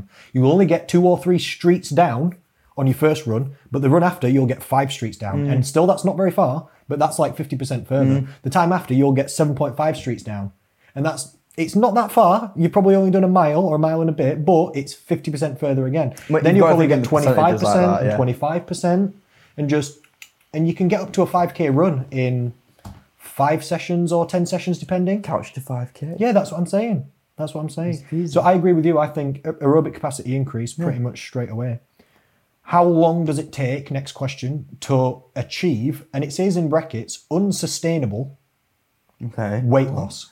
How long does it take to achieve un? Unsustainable weight loss. This is Very literally what the quickly. article says. Very quickly, I agree. what, what? Very quickly. 10 minutes. 10 minutes. You could get in a sauna. when you get out, you'll be pounds lighter, maybe. Yes. Maybe not 10 minutes, in a sa- but you'd be, you'd be a, sl- for pounds, but you'd be slightly lighter. Yeah, That's a weird question. Why is that even a thing? What's that trying to answer? can- who's, who's well- interested in the answer to that question? I've got some notes from the article written down. Some of them are not correct, so I'll read you out what it says. What what about how long does it take to create sustainable fat loss? Is that not a better question to answer? That is a better question. That's much harder to answer, though. Looking weird. How long does it take to create sustainable weight loss? I can give you an answer, but it's a very, it's very, it's a big average. I would say people who are trying at the weight loss and they're giving it a good shot. If you've got a decent amount of weight to lose and you blast it as hard as you can, the maximum results I ever really see on any program, not even just mine, is about a stone per month. Yes. That's about the most you can do. And that's probably as a coach the most you'd want to see as a ceiling. Probably. Yeah. Probably. If you've got a little bit less weight to lose or you're not blasting it 100%, you might do half a stone per month. And that'd be awesome. That's, flipping nice. great. That's, That's, like fucking cool. seven, it's more than, it's nearly still two pound per week. I mean, you're just rocking it. If you do it's that, for- still fast. Yeah, yeah. A quarter of a stone's not not bad. That's a steady, like more like one pound a week weight loss. It'd be more like a quarter of a stone. Or Which is still, I'd Good weight less loss. than a pound a week fat loss. I'm starting to be like, unless you're like comfortable and you've got the time, or you don't have much to lose in the first place, we can maybe bump this up a bit. But yeah, Some people, yeah, usually people like it to be faster than that. Some people don't. I have clients who take it slow on purpose sometimes, but yeah. Yeah. Um, and then I recommend, so let's say it takes you half a stone to a stone per month for the person to achieve their weight loss target. Then I recommend that the weight maintenance phase should be roughly the same amount of months as the stones that somebody lost. before they what try to just keep maintaining. Or So I have some people come to me and they want to lose 10 stone. After they lose 10 stone, I recommend to them a 10 month specific follow up period to let habits settle in. Because the more weight somebody loses, where they're just trying to eat at maintenance. just eating at maintenance, but on purpose. Not, oh, I'll eat whatever. Oh, no, I'm not checking my weight. It's going to be fine. We might even still be calorie counting specifically to a maintenance for them to learn how to actually eat at that maintenance. I recommend the same amount of months as stones that they lost. Because if somebody, if somebody's only lost one to two stone, probably not crazy changes they had to make. You probably just swapped a few foods. You did I a like bit of that. That's a nice exercise. little scheme. It came down. Hmm. If people lose one stone, sometimes I still give them two months, or I might recommend three. But then as it gets to four, five, six stone if they've lost, I'm recommending five, six months. Yeah, Somewhere eat longer if you can, but specific. because I'm sure you, it's Follow yeah. up. Have you been with clients as they've dropped and got to a nice position and then also crept back up and put weight back on again? Has that ever happened with you? Um, that does happen to some people in the group. Yes. I say, I say that like like minimally, like they put maybe if like five, Yes, be- 10 be- kilos well, I was back just gonna on out of clarify, the yeah, because 20, peop- 30 they've lost, but people yeah people go on holidays Yeah, yeah. people lose focus for a month or two but what, one of the things with my program is people get free access and free follow-up forever after so they've you, achieved someone's their goal. nagging you constantly. You're at least conscious about it. Well, people get free access and free follow up, so they know that if the weight starts to come back on, all they've got to do is contact me. And I'm not even going to charge them any money to keep using the program Yeah, or for me to help them. True. I will just help them as a thank you for them doing well on the program and trusting me and going through it and doing the damn thing. And they could just I'll just help them. stay on the scroll every day anyway. Yeah, they and can just stay. Yeah, I have a lot of people who they finish their weight loss goal. they want to be a part one of it. to two years ago, three years ago for some people. I mean, a lot and of your they're still in the clientele, are group. middle-aged women, they want to at that point they've had success at something that they want to share with also middle-aged women a lot often, and that's nice for them. There's Nice a community, there. Yeah, It helps them. It helps They me. want to come back. Yeah, it helps me as well. So what? Um, yeah. because I don't want them to gain the weight back. I want them to stay slim forever. And in 10 years down the line, someone says, Sandra, you've been slim for 10 years. How have you done this? How's and that they'll- possible? She'll, she'll say, Well, I told you to contact that bald guy from Facebook and YouTube. you know, but you've not done. You'll be more John legitimate Six then though, Steps to because you'll Swan. be even balder and you'll have a bigger beard. I hope so, because I don't really like shaving my head. I'm probably one of the only people that wants to be bald. Time when for I another actually am. plug, uh, sponsored by my mother, Nicola Thompson. Go get laser therapy and get your hair removed. At the beauty clinic. Da- da- da- But da- da- da- Uh, the, the da. website is not the beauty clinic, is it? It's changed its name. it has its well, I think she's under the laser clinic the for laser that stuff. clinic, Um, yeah. For zzz, zzz. Sheffield, yeah. Good beauty clinic though. Uh, you were going to read some of their stuff, or really are we nice moving on people. from that? Um, yeah, how long does it take to achieve unsustainable weight loss? We think ten minutes. You can just lose. you can just lose some water Yeah, weight. I real reckon fast. sprint as long as, for as as long as you can keep sprinting. That's my answer. Yeah, because you'll sweat some 'Cause out, then and you'll then you'll lose a bit of die. weight. Yeah. Yeah. Or you could cut carbs, something stupid. Reading from the article Extraneous factors preventing weight loss aside, when it comes to weight loss, a calorie deficit still remains king, notes Taylor, a personal trainer quoted. Basically, in order to lose one to two pounds per week, which Taylor notes is safe, sustainable rate at which you can effectively shed, effectively shed the pounds, maybe depends on who you are, you need to create a 2,000 calorie deficit. That is completely wrong. What? That is completely wrong This guy's trying to it's body a, it's a people. lady. I will say it's Taylor's a female. Sorry, I've not read out the other Okay. point, so you wouldn't know this. This lady's trying to body people. It's not true. It's three and a half thousand calorie deficit per one pound. Oh, did she say? Oh, sorry, I heard that was per day. No, no, no. I Uh, thought you said per day. no, it say well. Let me read again. Maybe I've got it wrong. Let's clarify. It says basically, in order to lose one, oh no, in order to lose one to two pounds per week, Oh my. you need to create a two a weekly two thousand calorie deficit. oh, I didn't hear the weekly. no, that's not true. One pound is know a three that's not thousand true. five hundred calorie deficit. Yeah. And Two she say pound- one to two. Yeah, one How to can you two. say to uh, to lose something to something? You need to do specifically one thing as opposed to this to this. I'm going to give her one maybe caveat chance to redeem if she's listening. Um, brains. Taylor, the owner of Taylor Fitness New York Limited. And we know that she is listening. along with the I'm going to give her masses. one chance to get out of this possibly where direct fat loss in terms of calorie deficit doesn't always equal the amount of weight that people lose. Sometimes people lose more weight than the calorie deficit created because you don't only lose fat, you also lose water and bloating. So sometimes if you have a wa- a, a 3,500 per week deficit and it looks like you're going to lose one pound per week, sometimes people do lose 1.5 or two Yes. because sometimes they're losing water. But and we should bloating always stuff assume that along they're with- talking about fat loss. It's just wrong, basically. That's wrong Yeah, information. that we're really that, that's giving her a, an olive branch there. You know, she's wrong. And then it says, as for the week, as for the weekly deficit, when this will result in noticeable changes for you, uh, it will depend. As losing ten pounds will look different on different people.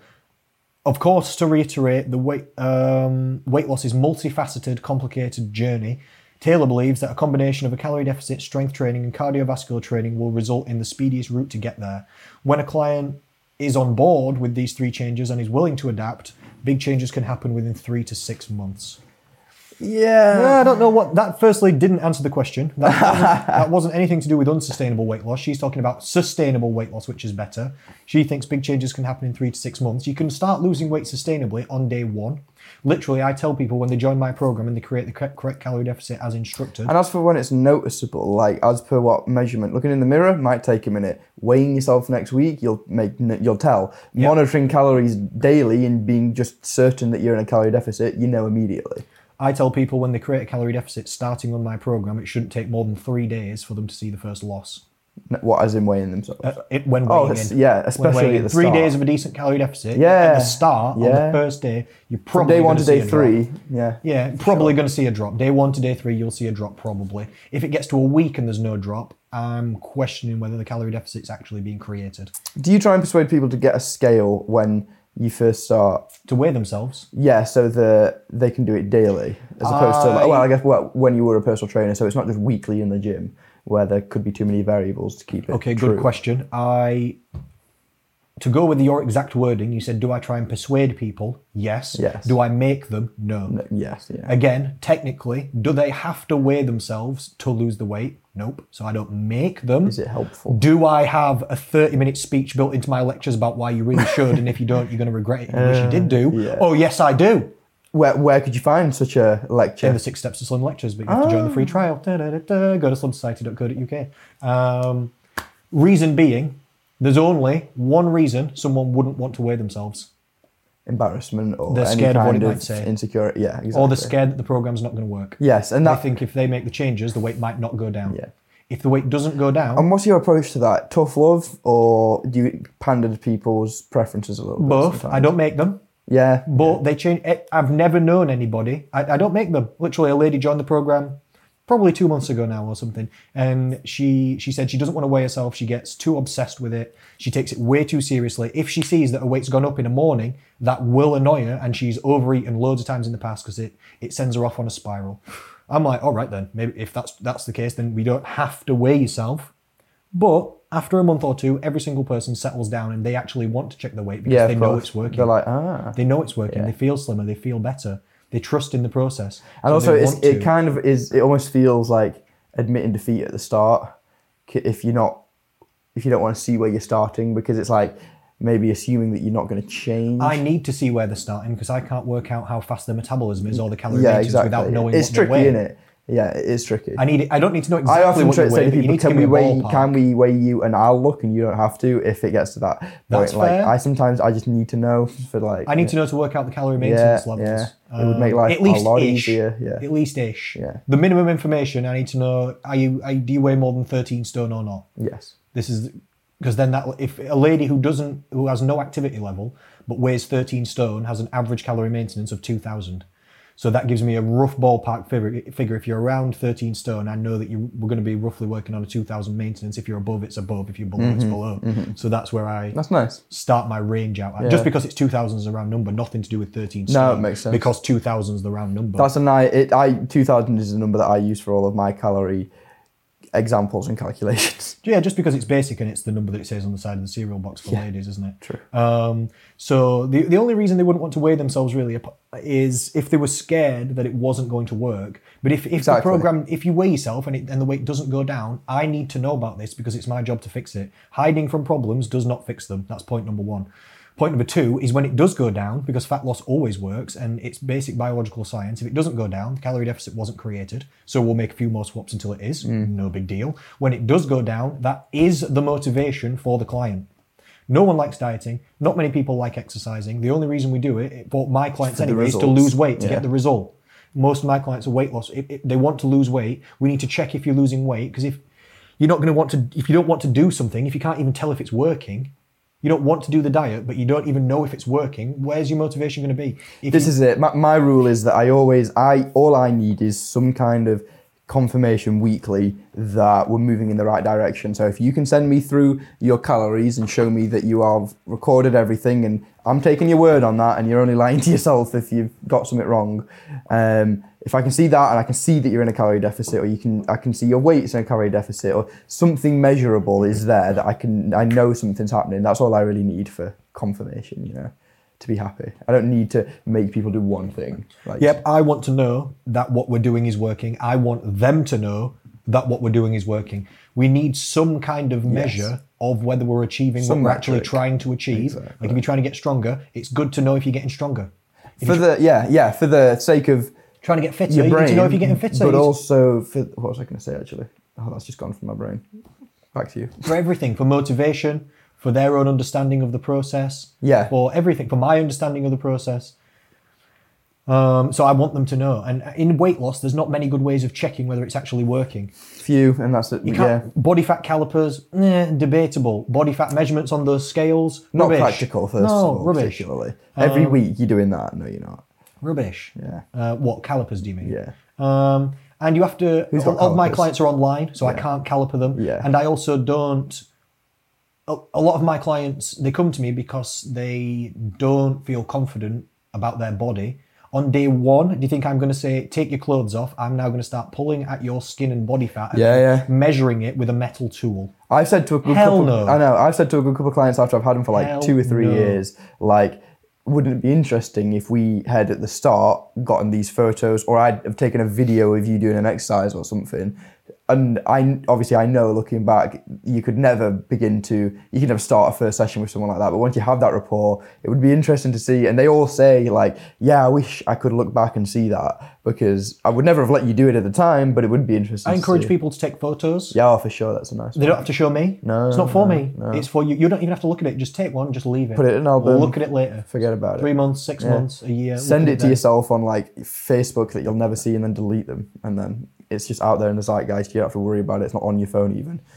Yep. Um, and I people can do waist measurements, but photos are subjective. It depends on lighting and clothing and how close you are to the camera and stuff. Yes. Yes, yes, yes, yes. You know, you can do waist measurements and stuff, but that also depends on exactly where you get the tape measure. And tape measures are not that sensitive to like small changes. If you mo- human bodies are not straight up and down, so if you get it s- a centimeter off, up or down on any part of your body, it will come out bigger or smaller. So that's not the best thing. Um, So the best thing we can do, uh, you can't get proper body fat measurements without a CT scanner or a DEXA. I'd say the best thing you can do is weigh yourself and be conscious of your calories, and then, and I and I mean not just for the sake of fat loss, but for knowing. Do the you- thing that gets the result and check the result. You mean? Mm. Sounds good. Sounds good. Moving on. And I like people to check their weight two or three End of times a week, not conversation. once a week. Yeah, just get a it was better Chris Popplewell actually that first not put me onto the idea of that, but sort of showed me how helpful it was.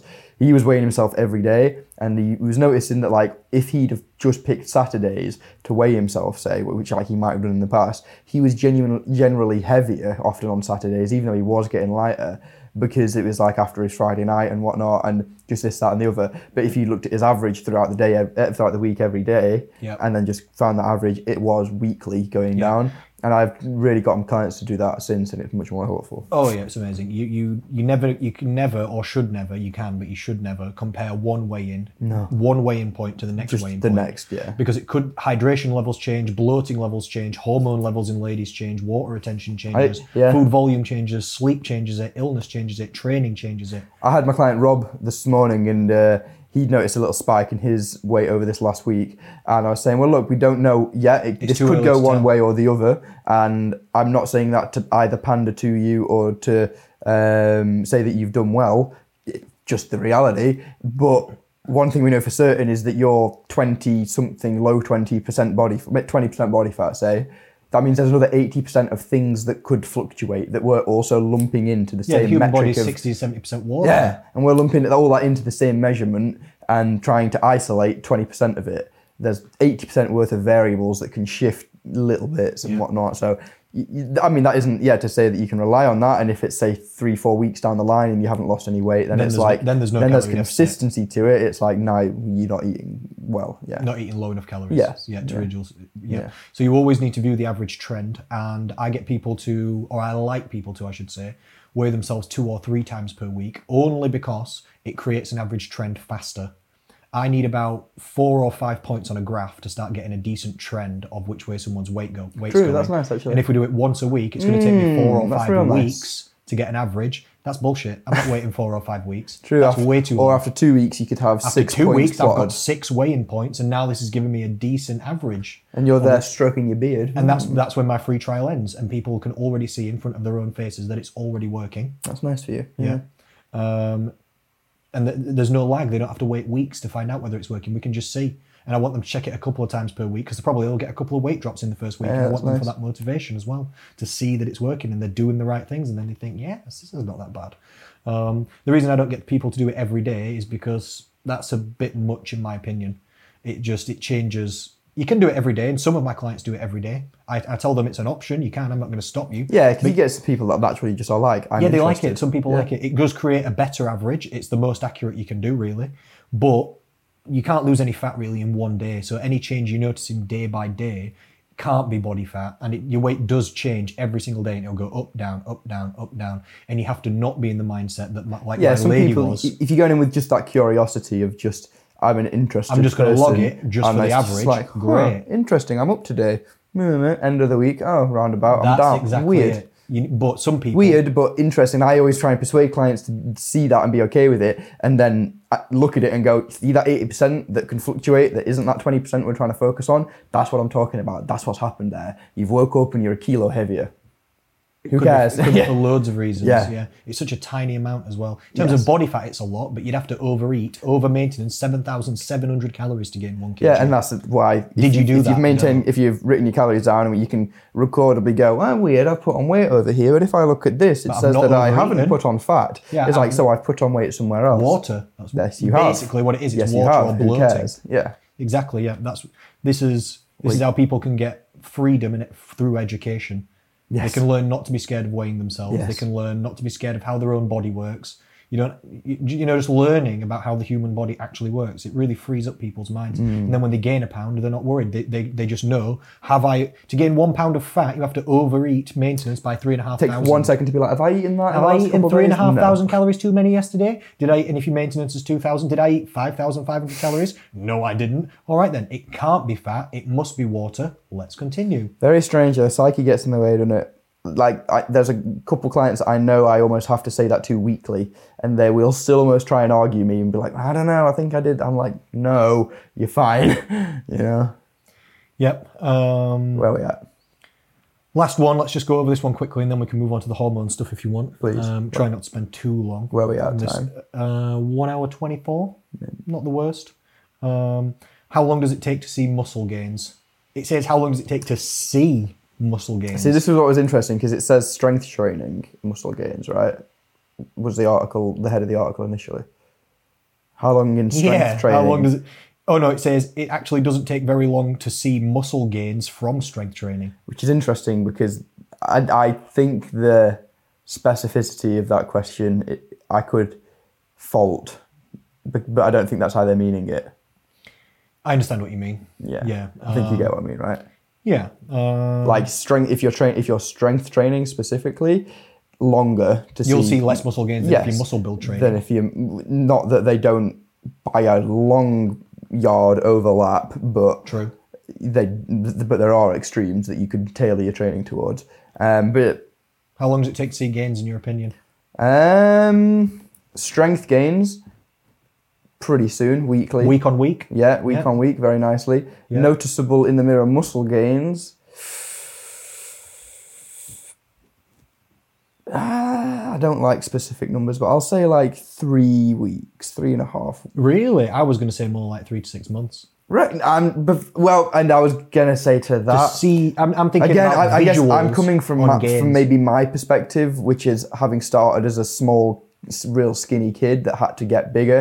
Obviously, I had leanness on my side already, and so is it maybe easier to see? So, right. but perhaps So you're if saying you- every couple of weeks you might notice you made a little gain. like I'm just like, That oh sounds look, fair. my small little skinny boy bicep, but that's because I'm a small little skinny boy. That makes Perhaps sense. if you're coming from a different position, if you're coming from a place of weight loss, you've also got the unveiling effect happening at the same time, and that in itself might take it longer to see. yeah, the results. muscles are covered a little bit. more. yeah, yeah, yeah. So it'd be harder to notice the changes. Yeah, it could be interesting. Also depends how quickly you just take to exercise. Um, some people's technical proficiency gets far in the way of their ability to train close enough to failure to get results for the first six months, Yeah. which is whatever it is. Um, so I think it can depend, but I think yeah, you, you, I think I think that skeletal muscle mass that could be recordably noticeably different three and a half weeks. Whether the eyes will see that yet because of fat on top of it or perspective issues or whatever, it could be longer. But in terms of the muscle, I think about that long. Perfect answer. I like that. Thank you. Um, I'm going to pause the podcast and go for a pee. Is that okay? Ah, and then no. We'll, then we'll come back and we'll talk about hormones. Let me play some sweet jazz and leave it on. I can leave it on. Don't leave it on. If you want, Don't leave it on. I can just leave you here with the leave it on. cameras on your own. No, Uh, I'll play Flappy Birds. All right. We are back. Did you enjoy your week, Connor? I did thank you. Sorry, I drank too much coffee before we started. I was feeling a little bit tired, so I had two coffees before I Did started. you think, oh no, I've got a podcast with Will, I'm going to have to wake myself up so that I don't die of tedium? No, I just Appreciate like to it. Be, I like to be enthusiastic for the show. Bouncy, nice. Yes. And I was feeling quite tired. Bounce has been restored. Because I went on holiday, but it, like I told you, but it wasn't restful. No, it's in a busy city. That's brain noise. City as breaks well. Mm. Mm-hmm, tire me out. Because, like I said, big step counts every day, visiting stuff, traveling, trams, trains, into this place, into that place. Could be a good way to lose weight. Just travel, travel, travel. I feel It's like why that's- people are slimmer in bigger cities. Do you reckon? No, it's true. Like London, like people um, Yeah, are, makes are sense, slimmer yeah. in London on average um, and stuff like that because people stand up more. They even stand up drinking. You stand up on the tube. You walk more. There's You're less angrier, Cars, that burns there's more, calories. yes, true. People are riled up. Real angry. People walk faster because they're busier and bustlier. Bite in, That kind of stuff. Look, people are literally slimmer. blood boiling. That takes. That's thermogenesis. No, thermodynamics at work. And when you Raising go, calories. when you go, it's, it's a real thing. Yeah, I know. When you go further up north, um, like even to like let's say like Glasgow in Scotland, people are a Real little bit- slow. people are a little bit. I wasn't going to say that. people are a little bit um, heavier on average, and it's because things are further apart. It's raining more. Chairs are deeper. What does that mean? Sit. There's lots of sitting going on in Scotland. Everything's hilly and miles away from everything else in Scotland. yeah, sitting on farmland. That's what they do. So people weigh a bit more. Where were we? we were we were moving on to the hormone section, and I think for sake of time, I did have an article again from Red publication saying signs your hormones are making you gain belly fat. Um, Could just smash through that. but to, no, to be honest, they're kind of stupid. Uh, it's, it's just wrong. Is that not the nature of our podcast? It's just well, it is for us, but we're trying to. s- I don't, it's not worth it. Well, we- the the I think we'll just skip to the popular article. Um, because we've not done the debate either. Oh shit! We've not done the debate or the I didn't think of a debate this week. I need the to think move of the one. week. Oh, okay, that's the thing now, is it? Or we've done well. It can be. can be, it can It's- be, it's- it can might be. Hmm. start this week. Let's see. But we've also not done move of the week. So I'm just going to skip to the most popular article because this is pretty long, to be honest. Okay, what we got? It's pretty long. It was in the BBC News. Um, it was about a lady called Sarah Hmm. who who used to be a Slum Society member. oh yeah, I was interested about this. Yeah. Um, and it's about genetics and obesity Okay. and stuff like this. I actually messaged Sarah about this. I said, "Saw you in the BBC, haha." She put, "What do you think?" question mark. I sent her a reply. She did not reply. Oh, to what I would thought. that be because of something you said? Uh, I'm always nice, so it, I guess But it, truthful I don't know. Maybe she just didn't feel the need to reply. Maybe she didn't like what I said. I was definitely truthful. or feelings, no facts. I was, I was, I was all facts, not some feelings. some feelings. I like her. She's You a- have she's- some feelings. She's definitely a nice lady. I like her. I've worked with her before. Um, Go on, I've elaborate. got nothing against her, and she's got nothing against me. well, But I don't until know if she liked recently. my reply. Until recently, Yeah. Article entitled "Living with Obesity: The People Who Are Hardwired to Store Fat." nice. So it's about some people being hardwired to store fat, No other option. um, which is wrong to start with, to be honest, because everybody's hardwired to store fat. Hardwired. What does that mean? That means that has connotations of being pre-programmed, like you're created to do that. That is what humans are created to store body fat. In fact, all mammals Um, nearly all animals, even insects and stuff, store fat if they get too many calories. They do, they just store it inside their bodies rather than outside because their adipose tissue is in a different place, Hang on. Um, Inside the bodies, where do we store it? What do you mean? inside and out. uh, Well, all right. You confused I me. meant inside the like shell of the insect because they don't, Oh. you know, around the organs. We have that visceral fat, but we also have outside of the organs and muscles fat. Um, like skeletal fat or whatever it's called. No, there, there is fat inside the muscles. Yeah. Um, no, it's called subcutaneous Sub- yeah, fat, sub- which yeah. means under the skin fat. Yeah, Subcutaneous means. So we have do it on the bugs out- not have that We have 'cause it of on the an outside of the exoskeleton? muscles and body. They, they have it on the inside. What would happen to something like a tortoise if you got it fat? Or can it not? Yeah. But what happens to the shell? I mean, it's inside. It's. Good question. I'm not sure. I would be interested to see what would happen. Not to the point that I would experiment on it. I might add. Good question. Yeah, I'm not entirely sure. But, But that's off the topic. all all people and mammals are hardwired to store fat. In in fact, in the past with human evolution, the people who stored fat the best and most would have survived better. Of course. Throughout human evolution, like there's been royalty. five ice ages. Yeah. Yep. Um, a lot of people were born on ice, slip and slid around, and then died on ice. It rained all the time. No one could even tell you were upset about it or crying because it's just raining all the time. You It's lived reality. outside. You've got a teepee. That's your best. Thing. That's the best thing you've got. It's been ice ages. People lived outside. You know, if you and and food's been scarce, and there's been famines, and crops die. and- We're fine. I- if you if you stored fat, you'd survive better due to in, better insulation, due to body fat levels. And if there's a famine or you can't catch any animals, if you've got body fat, you'll survive off that. The people who've got no body fat will die quicker. So w- and we're we're wired for food scarcity as humans because throughout all of human history, except for the last maybe like I don't know, 75 years in the Western world only, food's easy to get. For all the rest of human history, and even in some places in the world now, food's hard to get. So you're supposed to feel like once you've got food, you, sh- you should eat it all. You're supposed to store it all as body fat in case you can't get any more because it's good for your survival. Nowadays in the Western world, it's bad for survival. So technically, all people are hardwired to store fat. It's just in our situation, specifically in the modern world here, it's unhelpful. Well, we don't need it anymore. It's like a, it's well, we kind of do need it in case you miss a meal. But having a lot of body fat is kind of a redundant mechanism where it would have where it would have had more advantages in the Be a past. while before that's evolved out of us, though. I reckon. Yeah, maybe never. I'm not sure. I would imagine probably entirely never. sure. Back to the article. Specialist health professionals say it is time for obesity to be regarded as an illness caused by genetics, biology, and how we live today. That's true. Um, is it an illness? I'm not sure. know What, what- yeah. Not sure what the direct definition of an illness is. This lady Sarah actually messaged me once um, for a quote where she was writing some kind of letter to the government because she's been interviewed, like she's on the BBC now. She's written publications and been involved in stuff to do with obesity before in the past. And she wrote some kind of letter to the government about how obesity should be classed as a disease and um, sent me a message asking for a quote on whether I, as a professional nutritionist, thought obesity was a disease or Is that what that conversation was? uh, no, I'm reading from the BBC now. No, no, no. no. That that you replied to. And no, this was ages ago. sorry, this was sorry, when she go was on. my client, which was years ago, um, a good amount of time ago. Um, and I concluded that obesity was a disease based on the definition. If you read the actual definition of what a disease is uh, in the Oxford dec in Okay. the Oxford Dictionary, you can't deny that every single word that it says directly links to obesity. Um, whether it's an illness, I'm not sure what the direct definition of an illness is. Um, do some people get ill through obesity? They do. Um, new research adds to growing scientific opinion that healthy obesity does not exist.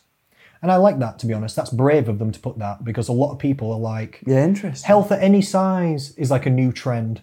Lo- love your body no matter what size you are. And yes, you should always love your body, okay? You shouldn't hate your body. That's not helping to hate your body. But health at every size is not a real thing. It's that suspension of belief that two things can be true at once. That you True. can mentally be healthily healthy and be happy with your body, but doesn't change the physiological facts of the state of direness that you're in. Do you know what I mean? This has just got one fact here. It says the findings show that people who are significantly overweight have a 66% higher risk of developing chronic kidney disease. Some people can be overweight and they don't get problems. Um, but studies do show, even if you don't have any problems on like tests and stuff like this, and your blood levels are fine and all this kind of stuff, but you're overweight, your risk of heart disease and stuff is still higher. Your risk of kidney stuff, according to this statistic, is still higher. Um, Just based on the past statistics of people that have died and had all these issues. Yeah. Yep. Um, but health at any size is kind of like a movement that's going around at the minute, and people should be happy, and people shouldn't. That's what I. s- Yeah, exactly what I said. You can be. Hopefully, they're happy. You can have that mental happiness. Happiness at and- any size. I Yeah, hope if people and want to sure, be you overweight, can I be don't mentally mind. healthy, but it doesn't change the facts of what health physically is. Yeah, but having too much body fat, body fat doesn't just sit there and do nothing. It's it's metabolically active tissue. It produces hormones. It changes your hunger levels. It changes your estrogen levels. This has actual, real, undeniable physical effects on the body. All negative. Um, yeah, usually, yeah. If the body fat gets too high, beyond a, yeah, beyond, beyond, the beyond a healthy certain level, and extent. the, di- the level of body fat that different people can handle is different. Some people get unhealthy real fast Mm. when they are when they become overweight. Some people can get really overweight and they don't really get that many problems, Mm-hmm. you know. But anyway, I thought that was nice to put because that's a that's a brave thing. yeah, to say I like that actually. Mm-hmm. at this minute in time. Many people with obesity say not only do they have to live with prejudice and stigma, but they struggle to find treatment. True. Yeah, Yeah. Um, overweight people do get prejudice sometimes. They do get stigma. Do they struggle to find treatment? Yeah. Yeah. Um, they can come see us. If you're listening to this podcast, you know where we are. If you're not a Six Steps Slim member or a personal training client of William Bartholomew Hukin in Sheffield, then you can be. Literally, you can contact me. We we have we have. you've just got to quote, make the first treatment. step because we don't know where you are. Yep, I only help people who ask me to help them. I don't go bug, I don't go around ever bugging people about what weight they are or, Hell what, they, eat no. or what they do. Don't work, unless they first of all. direct- No, First of all, don't work. So, unless they directly ask me. This is about Sarah now. Sarah has lived with obesity her entire adult life. The 39 year old mum has a body mass index or BMI of over 40, which means she is medically classified as having severe obesity and is overweight enough for her health to be at risk. People think she, oh, she says now, people think you are unintelligent, that you are lazy, that you eat too much, and that you have done this to yourself and that it is a choice, she says. I just want to scream and say that none of those things are right. Kind of that's true, but some of those things are right. so I mean, look, I'm not meaning to call no, it out. Yeah, no. But let's listen to them again. People think you are unintelligent. She says if you're underweight. Misinformed and uneducated in a specific thing. Yes, Well, maybe not. I'm not even going to give you that one because they could still know about calories, but still struggle to control true. them. That's it true. I doesn't mean you're uninformed. suppose. Yeah, i- if somebody thinks you're unintelligent, you want to, want to borrow the No, no, footstool? no, you're all right. If, uh, I if know where someone you think- stand, what your feelings are on the If someone footstool. thinks you're unintelligent because you're overweight, that is ridiculous. Yeah, that is That ridiculous. is ridiculous. That is ridiculous. They're wrong. If, if some people think you're lazy because you're overweight, not necessarily true. Yeah, Mm. that always annoys me as well. Not necessarily true. Not necessarily true at all. Um, the, the next one says that you eat too much. yes, You eat. You eat by definition. if you've got more body fat than you either want or something something along these lines, you have to have overeaten calorie maintenance. You have to have eaten too much for that body fat to be created. No human on earth can create body fat from nothing. It's like you know, it's the energy has to come from somewhere. Things don't just pop in and out of existence in the universe. like I said, it's a constant unit of energy. It's It's a you law of found it from thermodynamics calories. that energy cannot be created or lost. So you can't get the body fat from nowhere and you can't get rid of it just for no reason. Mm, Yes. Mm, It has to come from somewhere and it has to go for Used a reason. something, yeah, Yeah. translated into something. Calorie deficit or exercise. into kinetic energy. Calorie burning from BMR, which is calorie deficit basically, or exercise or both kind of thing. So you have eaten too much. And Is it your fault? Is it because you're unintelligent or lazy that you ate too much? Maybe not. Maybe none of those things. But if you it's your if you responsibility. It could be, yeah. At the end It's of the nobody day, else's yeah. responsibility, really. Um, that's one. That's one of the things I teach people is that it's it's their life and it's their health. If, if it's up like, to yeah, them. cool, sit there and complain. I don't care. But then you're just sitting there and complaining for the rest of your life. Or change it because you're the only one that can. And then you're the one changing That's it. true. No one can change it for you, unfortunately. And If I that's eat why healthy, we that don't doesn't- go out looking for clients because it doesn't work. I don't want to work with those people. Yeah. It's got to I come just put out my information, and if people want help, they can. They'll come. They can co- and then I will gladly help them. Yes. I care about some of my clients' goals more than they care about their goals. Oh, so mu- I'm yeah, not even kidding. yeah, you're dead I'm not right. even kidding. Um, and she says, oh, and that it's a choice. It's not necessarily a choice. Um, people do think that, kind of like you've just said, but I know you're oversimplifying it because I know you do empathize, obviously, because you work with overweight people for a living. Um, but people do think if you're overweight, why don't you just lose weight?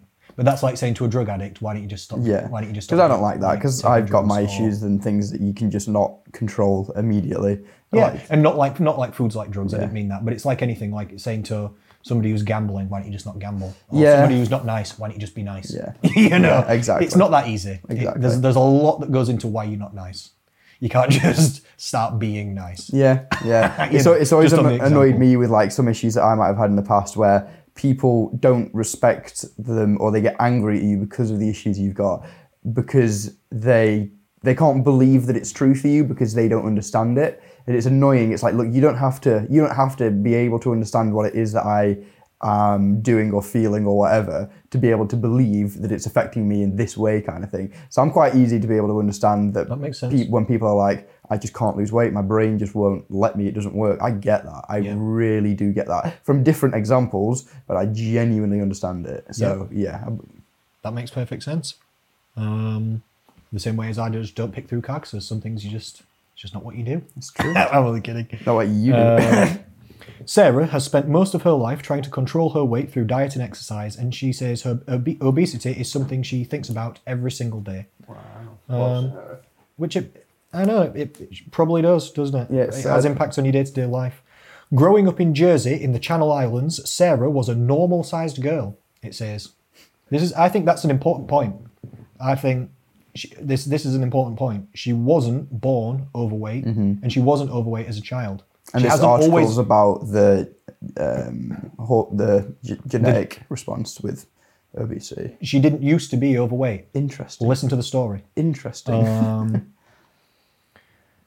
sorry, I've lost my place. Until the end of primary school, where she began to develop before the some of some of the other girls in her class. This is to do with puberty, not being overweight, and that's not to do with food, so that's a different thing. But by the time she went to an all-girls secondary school, the changes in puberty meant she had started to feel different from many of her friends. That's not to do with anything to do with weight, really. That's just what it's like for some people, I guess. Not that that's not a hard time it is, but that's not really on the point.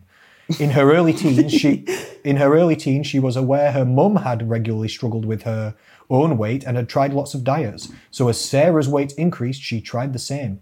At age 16, she decided to go on an 800 calorie a day milkshake diet. oh, no. Over the summer, before her A levels, she dropped from a size 14 to a size 10. And thus it started. So, so yes, so maybe she's been dealing with the weight issues from a young age, but in the story, She didn't start overweight. She gained some weight and then and she then lost it. got back to it worked. She's lost weight before. Her metabolism's not broken. She's lost weight before successfully. Listen to the story. At that time, it made her feel brilliant, she says. That's nice. But in hindsight, she realizes that was the start of years of yo yo dieting. Maybe it was, because that's not the best way to go about it, is it? and it's not always easy for people without the correct support or structures to keep the weight off after they've lost it. Sarah was around a size 12 when she started university, still slim, but she when she graduated 3 years later she had grown to a size 20. The student lifestyle, drinking and eating late meant she couldn't keep on top of her weight. the not her metabolism, the not her genetics made her put on weight, as we might have suspected. The article's about why people are pre-programmed and it's nothing to do with them that they're overweight. Nothing to do with their biology, but everything to do with their psychology, and that's the difference, isn't it? That's an interesting point. It's to do with biology and psychology. Yes, yes, not nothing, sorry, to do with biology, but everything controllable about the biology. If you are in every way the worst candidate for losing fat, you can still lose fat. True. Sarah is not that person. What so do you she mean? sits. She said, uh, if she see she was some kind of hormonal deficiency or something that put her in a position that made she meant it that she didn't lose fat as well, that would have been the first thing to do with the article, and it wasn't. Oh, wh- well, wh- Oh, so she's not that person in the world, and No, no, that no, person wait. can lose fat. No, wait a second. She is that person though. She well, okay, she's not. no, wait, wait, wait. I'll let you off. Maybe, maybe she's not that person because the I well, actually, I don't know. It doesn't say anything about this in in this article, but the people with the worst metabolisms are ladies with polycystic ovary. That's what I'm syndrome. talking about. That's the slowest. So I don't know if she's got PCOS. It doesn't say anywhere. That's that what I'm she saying. does. Like that would have been brought up. she does have genetic differences that make it more difficult for her to lose weight than other people, and it does bring them up. is it going to be her height and her? No. Okay. It's actual genes inside Okay. you. Now I'm interested. MC4R gene and FTO gene. Mm. Actual genes inside make it harder to lose weight. Hmm, now we're getting somewhere. I'm going to talk to you about all this. This is interesting. Don't worry, I'm going to talk to you about all this. All this comes up in my Six Steps to Slim lectures, not about FTO gene, not about seems pretty specific. MC4R, yeah, but about genetics. Lecture 5 on the Six Steps to Slim has one slide in it and it says, Your genetics are not your fate. And it says underneath that it is scientifically accepted that obesity is 50% genetic and 50% um, environment. we discussed that last sort of time, thing. yeah. It's it's half and half. Do some people have a harder time losing weight? Yep. Do some people store fat easier? Yep. Do some people have higher hunger levels and lower satiety levels so they can eat forever and they always just want to eat loads? Yep. Do some people hate exercise, even just built into them? Yep. All this kind of stuff. Um, but let's continue. So she does have a hard time losing weight. I'm not denying that. What the point is though, she's lost weight before. The story continues, it it gets even better. She's lost weight before, and it says in the article that what made her a size 20 in the first place was the student lifestyle and drinking and eating late. Probably loads of takeaways Mint. and like just student food and loads of drinking. And then, then what's happened is she's been overweight, and it's hard for people to get it under control. She's always been struggling to get that weight down, and it's been yo Well, if yo you dieting. stacked so- all that food up that got her there, that's what she, you've got to do in the opposite direction. That's true, and that's why it's difficult. That's why it's difficult. It's way easier to consume calories than to burn them. But unlike when she was 16, this time the diets weren't working. That means, for whatever wh- whatever reason, a calorie deficit was not created. It was the start of a struggle to regulate her weight. Scientists have found that people's genetics genetic background, sorry, means that their weight changes differently even if they eat the same amount of calories. Definitely true. People, if you put everybody on the same calorie deficit, or, no, not, not the No. same. Even the same calorie deficit, they wouldn't get the same results. But if you put everyone on the same calorie intake, they definitely wouldn't get the same results. Me and you wouldn't get the same results if No. we ate the same calories. That doesn't make sense. And we're closer than Everyone's a lot of people different. might be, yeah. Next section entitled Obesity Genes. Um, so this is about now Yeah. Sarah's actual genetics. That's her story. Always struggled with the weight, Touching. etc. Um, obesity genes. After university, Sarah started working um, in the pharmaceutical industry. She was performing well as a salesperson selling a, a diabetes drug, but she was taken aback after her boss told her when he first met her, he remembers thinking, You better be a bloody good sales rep looking the way that you do when trying to sell a diabetes drug, which frankly, that is offensive. that Um, is quite offensive. I don't know about that. Yeah, he should not say that. Um, Sarah now says it should be against the law to make comments about body shape and size. That is not the case. You also can't make a law telling people what to do. You So can, but it's a bad idea. You can't take away free speech like No. this. And everyone can't talk about body shape or size, then how am I supposed to help people? yes, How are we supposed to help people? Yeah. Sh- should you be an arsehole like that person and say that you better be a flipping good salesperson if you're selling a diabetes drug when you're should we leave the universe He's and an karma arsehole. to sort that arsehole out? Yes, Oh yeah, he'll get what's coming to him. that's whatever. He's it an comes around, arsehole. guys. It comes around. Let That's him live. offensive. He shouldn't say that. And it's arguing ad hominem. It's arguing against the person. Sarah's body weight does not directly correlate with her ability as a salesperson. Not one No, bit. so fuck that guy. Yeah. Um, anyway, continue. By the time she was 30, Sarah had severe obesity and was desperate to do something about it for the sake of her physical and mental health. She embarked on a year long project with a personal trainer, not me, and completed an Olympic class triathlon Jesus, well done. and lost eight and a half stone. Very nice. What I said to Sarah in my Yeah. message, I was nice in the message. I'm, I'm never offensive. I try, well, people interpret things different ways, but I never try and be Facts offensive. can be offensive, can't they? I said to her, she said to me, What did you think of the article? I said, 99% of it seems all good and correct. The stuff about genetics is all true. The struggle with your weight loss, I understand. I said, I'm proud of you that in the past you lost 8.5 stone and that proves to you that you can do it again. If you want help, you know where I am. Message me anytime if you want to do it again. That rile her up.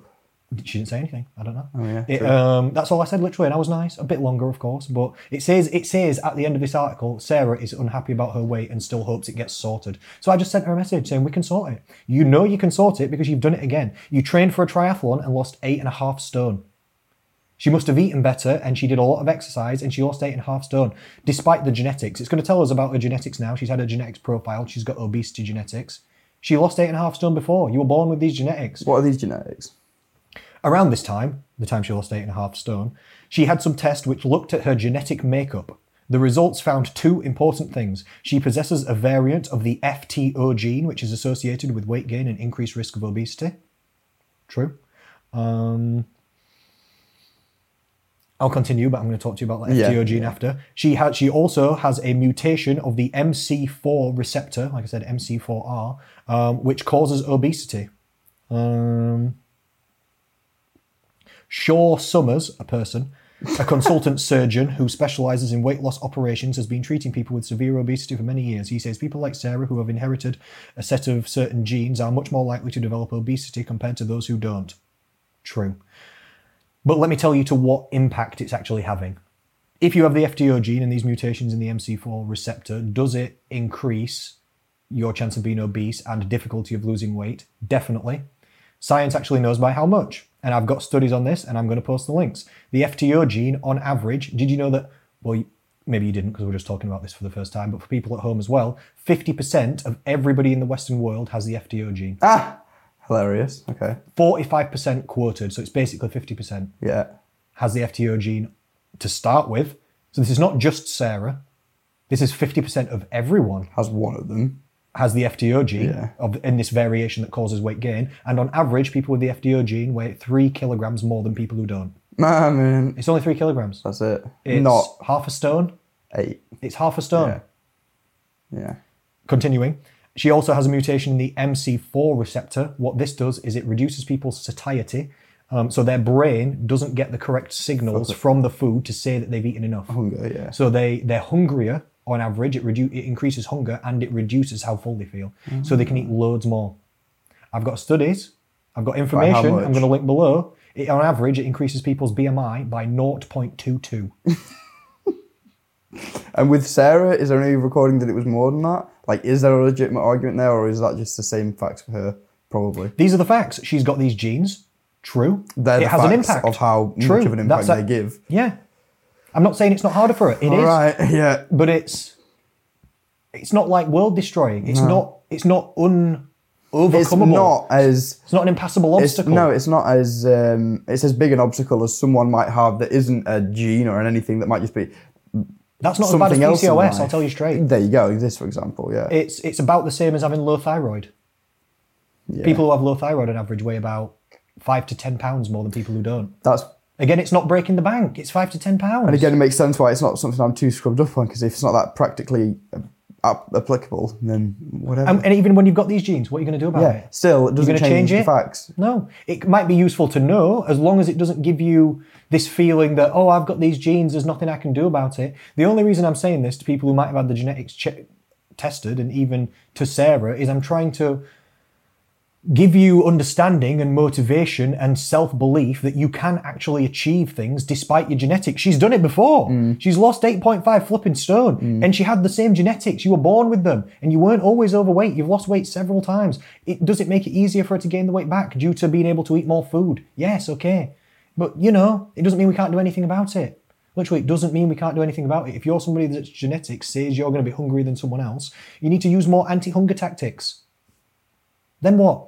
You can level the playing field. This is what I do with people with polycystic ovary syndrome. On average, it reduces people's metabolism by 20%. So what are you going to do? Boost it by 20% or more. Mint, That's look what at I'm going to do, baby. I'm going to boost that metabolism by 20% or more. And that worked. Then now we're back on a level playing field. Boom. We're back on a level, even if we don't re- boost the metabolism by 20%. You can still just drop the can everything still- else you need. Yeah. Yeah. Say somebody's got normal metabolism, they lose two pounds per week. Um, somebody's got 20% metabolic reduction, they lose 1.6 pounds per week. And then you just do that for longer, or you increase It'll the, take twenty percent longer on Yeah. the same calorie deficit, but it'll get done. Or you increase the the job calorie will deficit, get and done. then that we gets done in will the same fix the amount of issue. time. We'll fix the issue. You've got options. Yeah. Yeah. So FDO gene, real. MC4 receptor, real. Struggle for weight loss in Sarah's life, real. Stigma, issues. There's there's loads of issues. It goes through all this story. She's had all these problems, and it's impacting her physically and mentally. It's re- real, all real. All this is real. But she's lost 8.5 stone before. What did she do? She got a personal trainer and she started doing exercise, and she must have eaten differently She did everything. everyone despite else the was genetics doing, you yeah. did before, you can do it. You can do it. Literally, this is all I'm trying to tell people. That your genet- That's why my, my lecture says your genetics are not your fate. Um, science says that on average, um, your genetics determines only like 20% of your total health outcomes.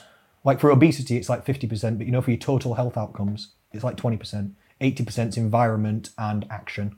Your environment's not always your choice No, that's fair. sometimes you're in an obesogenic environment and you're surrounded by food and people Yeah, are always giving yeah, you yeah. sweets and your your family are feeders and you've been taught to eat loads and that you can't leave the di- table or have any dessert until you've eaten all your calories that you've got right now and that you should always have dessert after every meal this has been ingrained into you you need to eat breakfast and there's billboards everywhere and smells and just eat and and may- maybe and 20% maybe this of one's beyond females. like a different like life perspective. But I'd still argue a caveat to that is that as soon as you're a functioning like cognitive adult, that that's your point. That's when you look at at these things that you've been taught and kind of assess like yeah this is me it's what i've been brought up with but now i get to choose my sort of life values and how i want to address things and go through life and whatnot and that's when you start making your own decisions and whatnot and you don't have to do what you were just told to do as a kid anymore and you can educate yourself and then once you have the education you can then make the educated decision and decide what it is you want to do with that information between yeah, I'm like- not saying it's going to be easy, but I agree with you. It can be Yeah, done. yeah. I don't agree that it's going to be easy necessarily.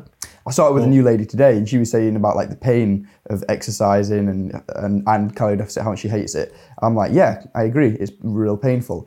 Is it as painful as you're feeling right now with at, at at the start of this journey versus succeeding? That's going to be real nice, and then that's that's what the pain is worth. Now it's substituting it now versus then later, whatever you know. Yep. You can take the pain now of a bit of exercise and food control, yeah, a yeah. little bit of restriction or control on yourself just the to eat comfort properly.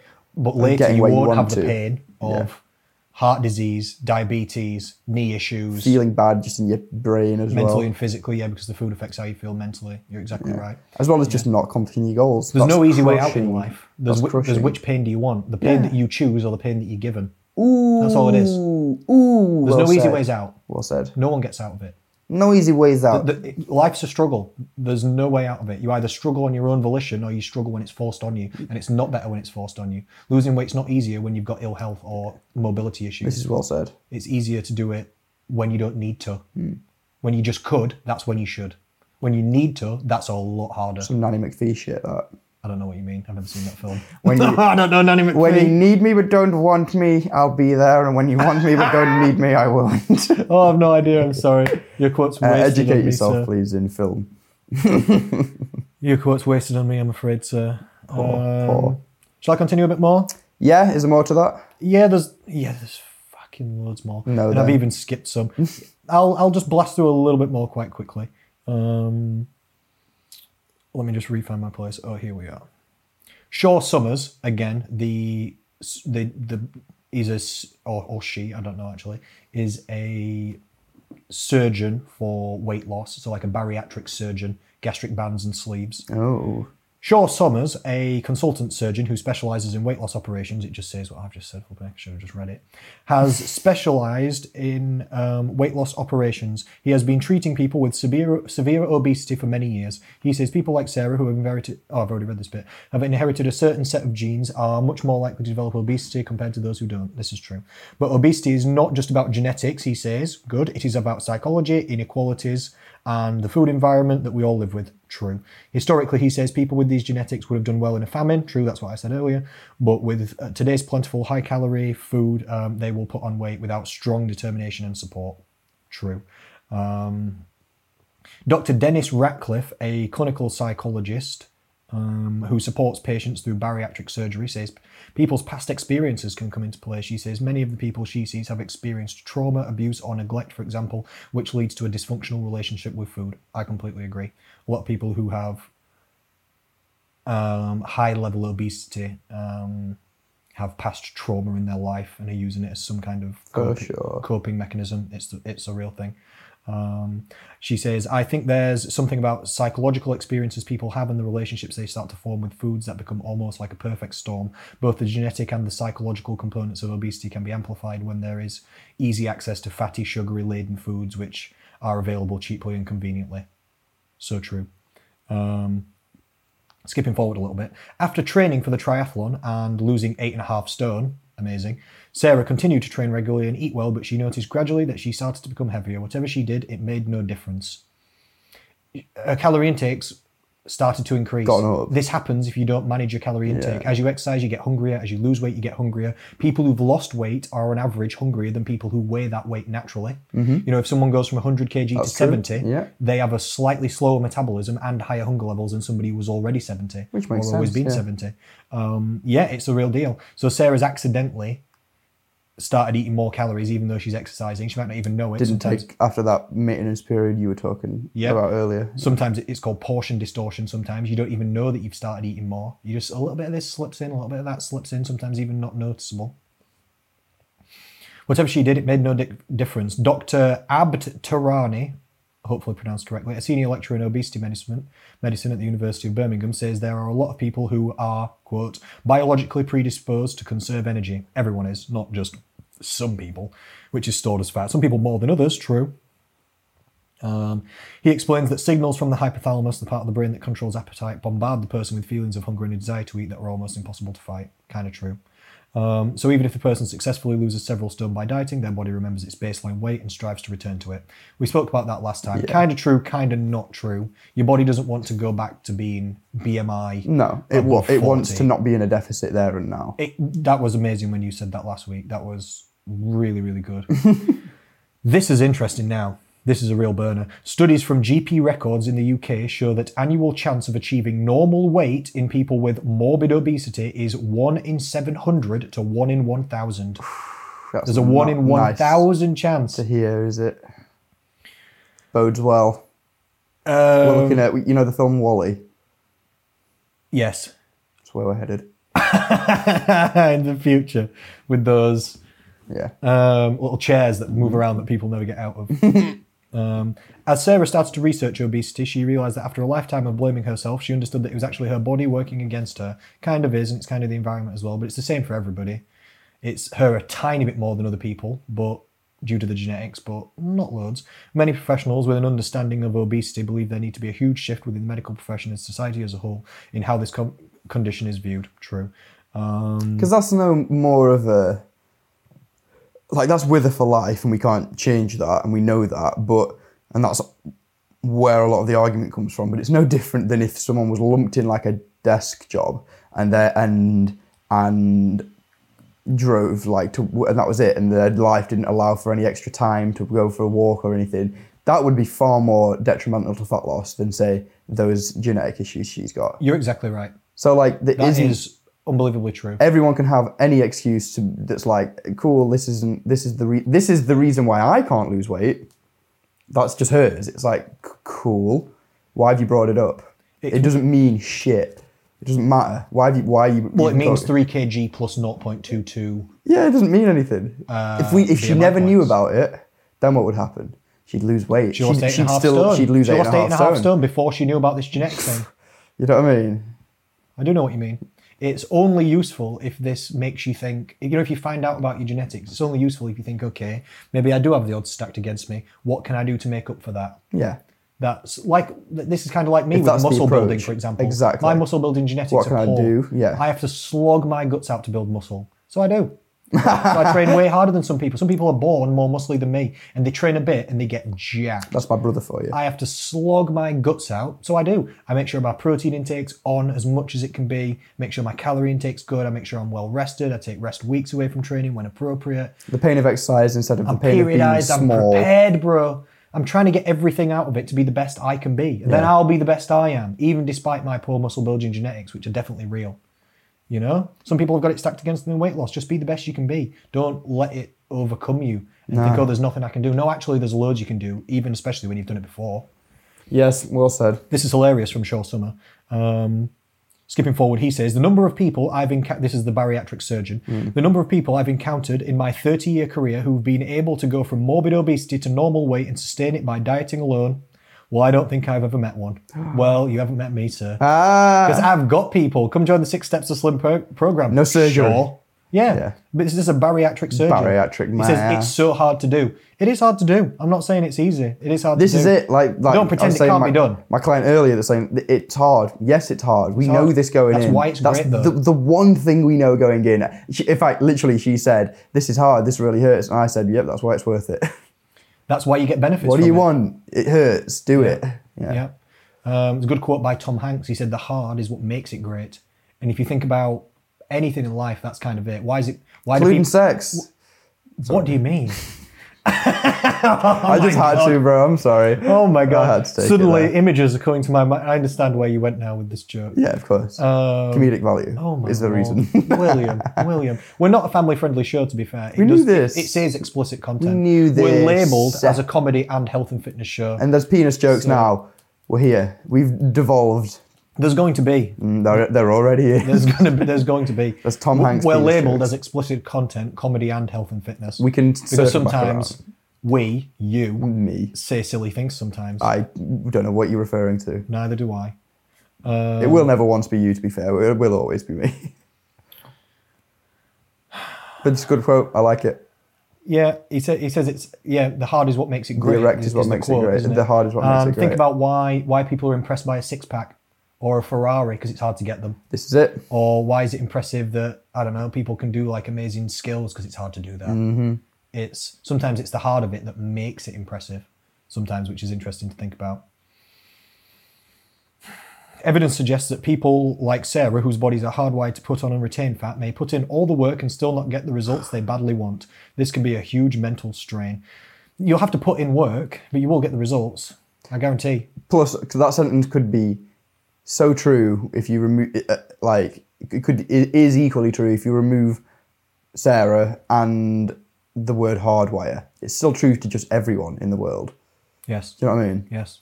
And therefore irrelevant. Yes. It, it is a little bit harder, most likely, for Sarah than for other people. yes. Than for some other people. Yeah. Um, the it's on the link, but I can't remember. Oh, I've just I've remembered the percentage of people that have the MC4R Oh yeah. gene is 22%. So it's not even like no one. It's not just Sarah. It's not like, oh, she's got the worst genetic. What's the obesity? Sixty percent. So Overweight's at like 60%, obesity's at like 25%, Right, okay. something like that, I think. yeah, interesting. Not sure exactly, to be honest, but obesity is definitely around a quarter of everyone. Overweight's higher, 40 to 60%, I can't remember. Um, in the UK, something like that. Article continues, flipping forever. Some of it's right, some of it's talking down a little bit. For Sarah, her hopes now lie in medical research, research into drugs that suppress appetite, like Saxenda and semaglutide. I have some clients that are on these, as given by the doctors. Um, appetite reduction things. This is what I mean. If she's got higher Cool. hunger levels than other people, you can take anti-hunger things. You can high protein intake, fiber, more walking, better hydration. You can inject semaglutide if you want. Anti-hunger tactics, they're real. You can use them. Um, you can use them. There's new research into drugs that can help people with these things.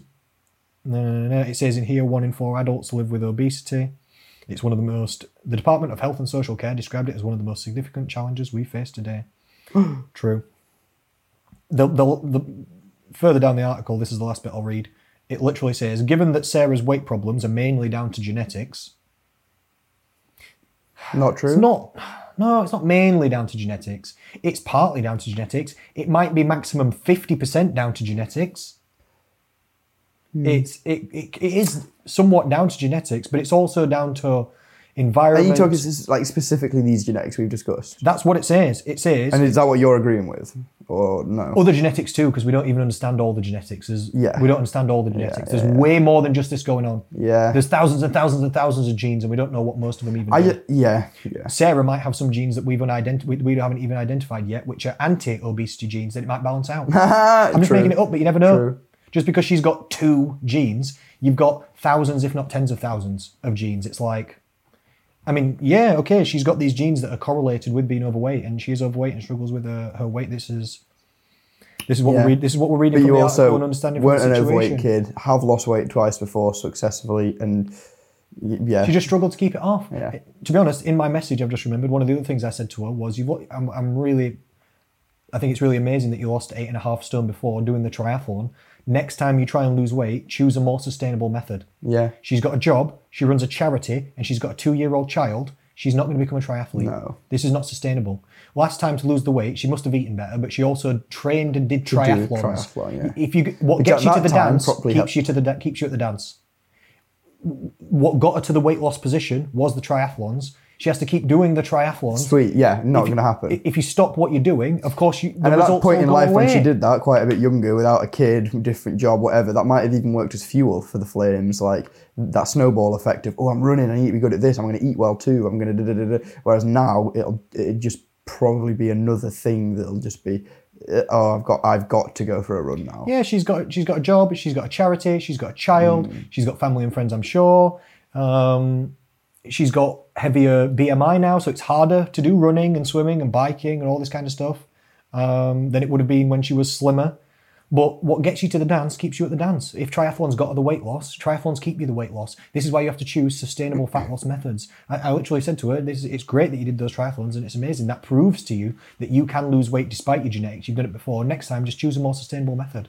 You just need to choose methods that are actually manageable and ha- can be slotted into your life habitually, so it improves your life rather than puts pressure on it. So you don't have to train for goddamn marathons every week Oh, I wish I could clip that and show it clients every week. to, to stay slim, you know? Yeah. You need to choose methods that you can actually build into your life next time. And then she can lose weight again because she's done it before, but do it in a sustainable way.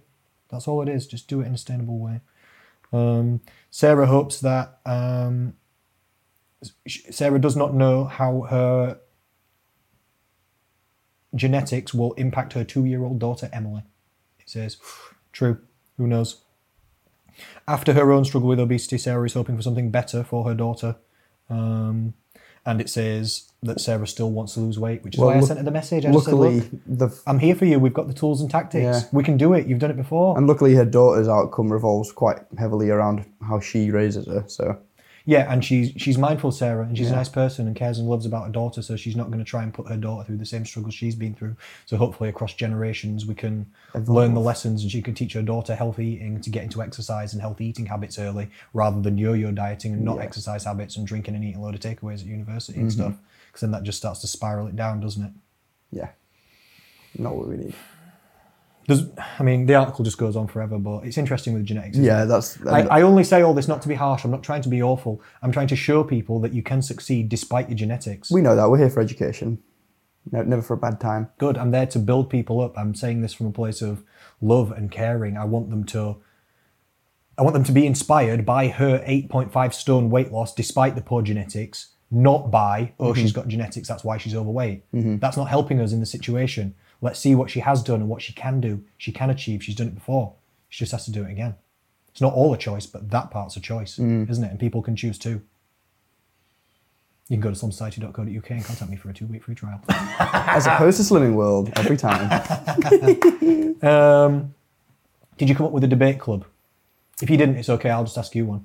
I, I've thought of one as we've been sat here, so on we'll then. use that. Yeah? Yeah, hit me. Me first? Let's move on to debate club. Let me just make a note of the Debate club. timestamp. Okay. What's what's better? I should What's- say. what's better? What's better, mate? What's better, 1970s golden era style bodybuilding training or 2020 style bodybuilder training, whatever era we're in now? Chris Bumstead era. Ooh, Uh, Ooh. Um, What's better? modern. Why? Because you said training. Bit. because you said training. Um, and I feel like the, the golden bodybuilding era, which was what, 70s? Yes. People still trained well. yeah. Not that much is actually trained in tra- changed in training. If you watch Pumping Iron with Arnold Schwarzenegger, um, I think it's free online to watch this documentary. People's techniques and reps and sets and exercises are pretty similar. They do all the pretty similar stuff, but now we've just got a bit more knowledge about volumes and about the techniques and about coaching methods and about what to do and when and why. So I would say modern training techniques are better. Modern nutrition's definitely better. Now modern bodybuilding I don't prefer. If you'd have said what do I prefer modern modern bodybuilding versus 70s era, 70s era.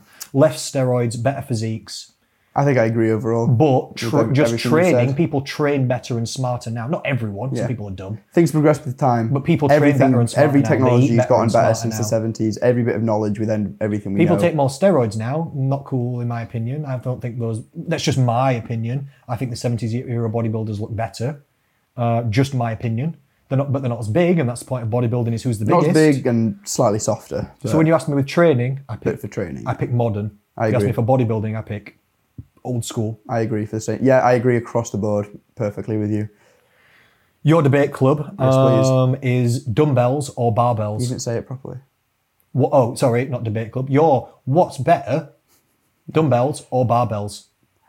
Uh, oh, He's squirming. You are. You, And you, you decided the rules. You got to pick one. are uncomfortable. One's getting banned into your life forever. oh, that's. You're only allowed one. You're on a desert island. I'm barbelling. You're barbelling. Yes. I'm dumbbelling. Okay, interesting. I'm dumbbelling. Why are you barbelling? I'm barbelling because more potential for progressive overload, more susceptibility to progressive overload, Yep. less things to worry about, which could also be a negative, could be Yep. seen as a negative. Um, but for my sake, as being a strength athlete, first and foremost, that presents as a positive because then more Yep. of my energy can be put into strength. And also, the l- main lifts that I care about are barbell orientated personally. Um, Makes sense. as for training, uh, I think there are benefits to com- to both. Um, one of the obvious ones that I think you would make for dumbbell training is that it is inherently mechanically weaker and therefore has less stress on the joints, less mechanical load. a good point. Can be used f- with for the same hypertrophy benefits. So, um, but then also it's perhaps easier to isolate a muscle with a dumbbell or something, or at least mentally or something. Could be. maybe. Yeah, Mm. I would give you that point as well. All those points sounded fair. You can. I can see why you'd pick barbell. What's Mm. better for you? dumbbells. I would say safer overall Mm. when training alone and stuff like this. I would say Oh, interesting. Okay. I would say I'm always thinking in terms of client perspectives and me working with people. By the way, Yeah, yeah, yeah. yeah. I'm always thinking from that perspective. That's my life. yeah. So I'm thinking a bit safer overall. Like if someone's benching alone, you can get stuck. If you're squatting alone, you can get stuck. If you're dumbbells alone, you, you'll be fine. Um, I'm thinking more. See, I, I teach people how to bail.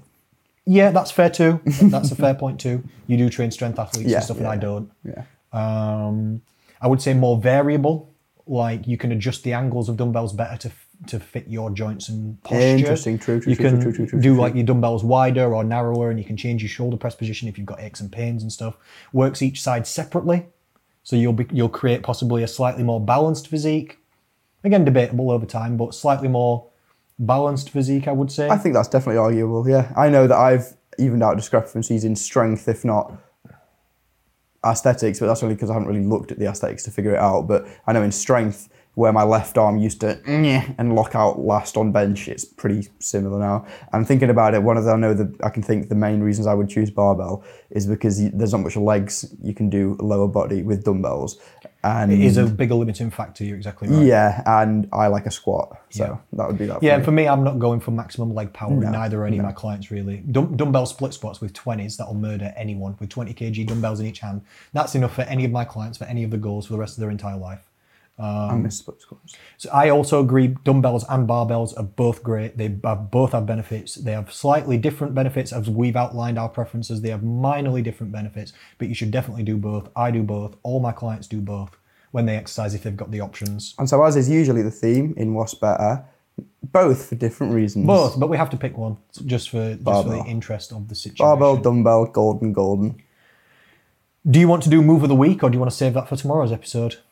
We'll save that actually because that Dave will appreciate. Dave that. will appreciate That's a mechanics that. question. Mm. Yeah, you said it's about the exercise split squats. I love this. We can go back and forth about split We do squats, like this, etc. yeah. Dave's uh, more on the personal training side than the nutrition side of things. Leaning. Yes, but Dave does bridge the gap very nicely. Oh, I'm He's not, got- I'm not saying he's not trained in. Oh, I every know, area, of but more so than course. he's got more so than I do knowledge in the nutrition stuff. I, I'd, I'd say. Um, he's also interested in like microbiome type stuff and general more nitty gritty bits and bobs. I'll so go microbiome all day. I know you will. I've got a full podcast already on Spotify and iTunes about microbiome. Goddamn it's called right you do. 4.5 Stone and the Microbiome with one of my clients, Tracy Viner. there we go. She loses 4.5 stone, and we talk about people how know? and that kind of stuff. And then we chat about microbiome because she's really interested and intelligent on Another nutrition guest. as well. Yeah, yeah. do But yes, you that'll be think? for Dave for tomorrow then. Yeah. Wicked. All right, it's been it's been a long show today. What are we on? It's been a long show. Two hours Uh, and before three minutes, I'm guessing. um, got? no longer. I, well, we did one hour and twenty five or something before I paused it, and then fifty two there. So that's Maths. two hours fifteen, Yeah, 13. something like yeah. Wow. this. It doesn't actually tell me how long. Oh we've my been on it, God. Just one number. Um, so I'm not entirely sure. It might be our longest podcast ever. Quality content. News of the week, sir. Thank you so much. Thank you so thank you much. for coming. I appreciate you. Thank you so much, and you, and Uh, Yes, everyone thank else. you to the listeners. Thank you to people watching. Leave on comments, leave on questions, contact us if you want help. Give us a like or a thumbs up, subscribe. We're coming back twice this week as we've got a guest on. Sometimes we'll be here once, sometimes we'll be here twice if we've got guests. Either way, we'll be here. We'll be here. Thank you so much. Take care. We'll See you speak next to you and time. we'll see you again soon.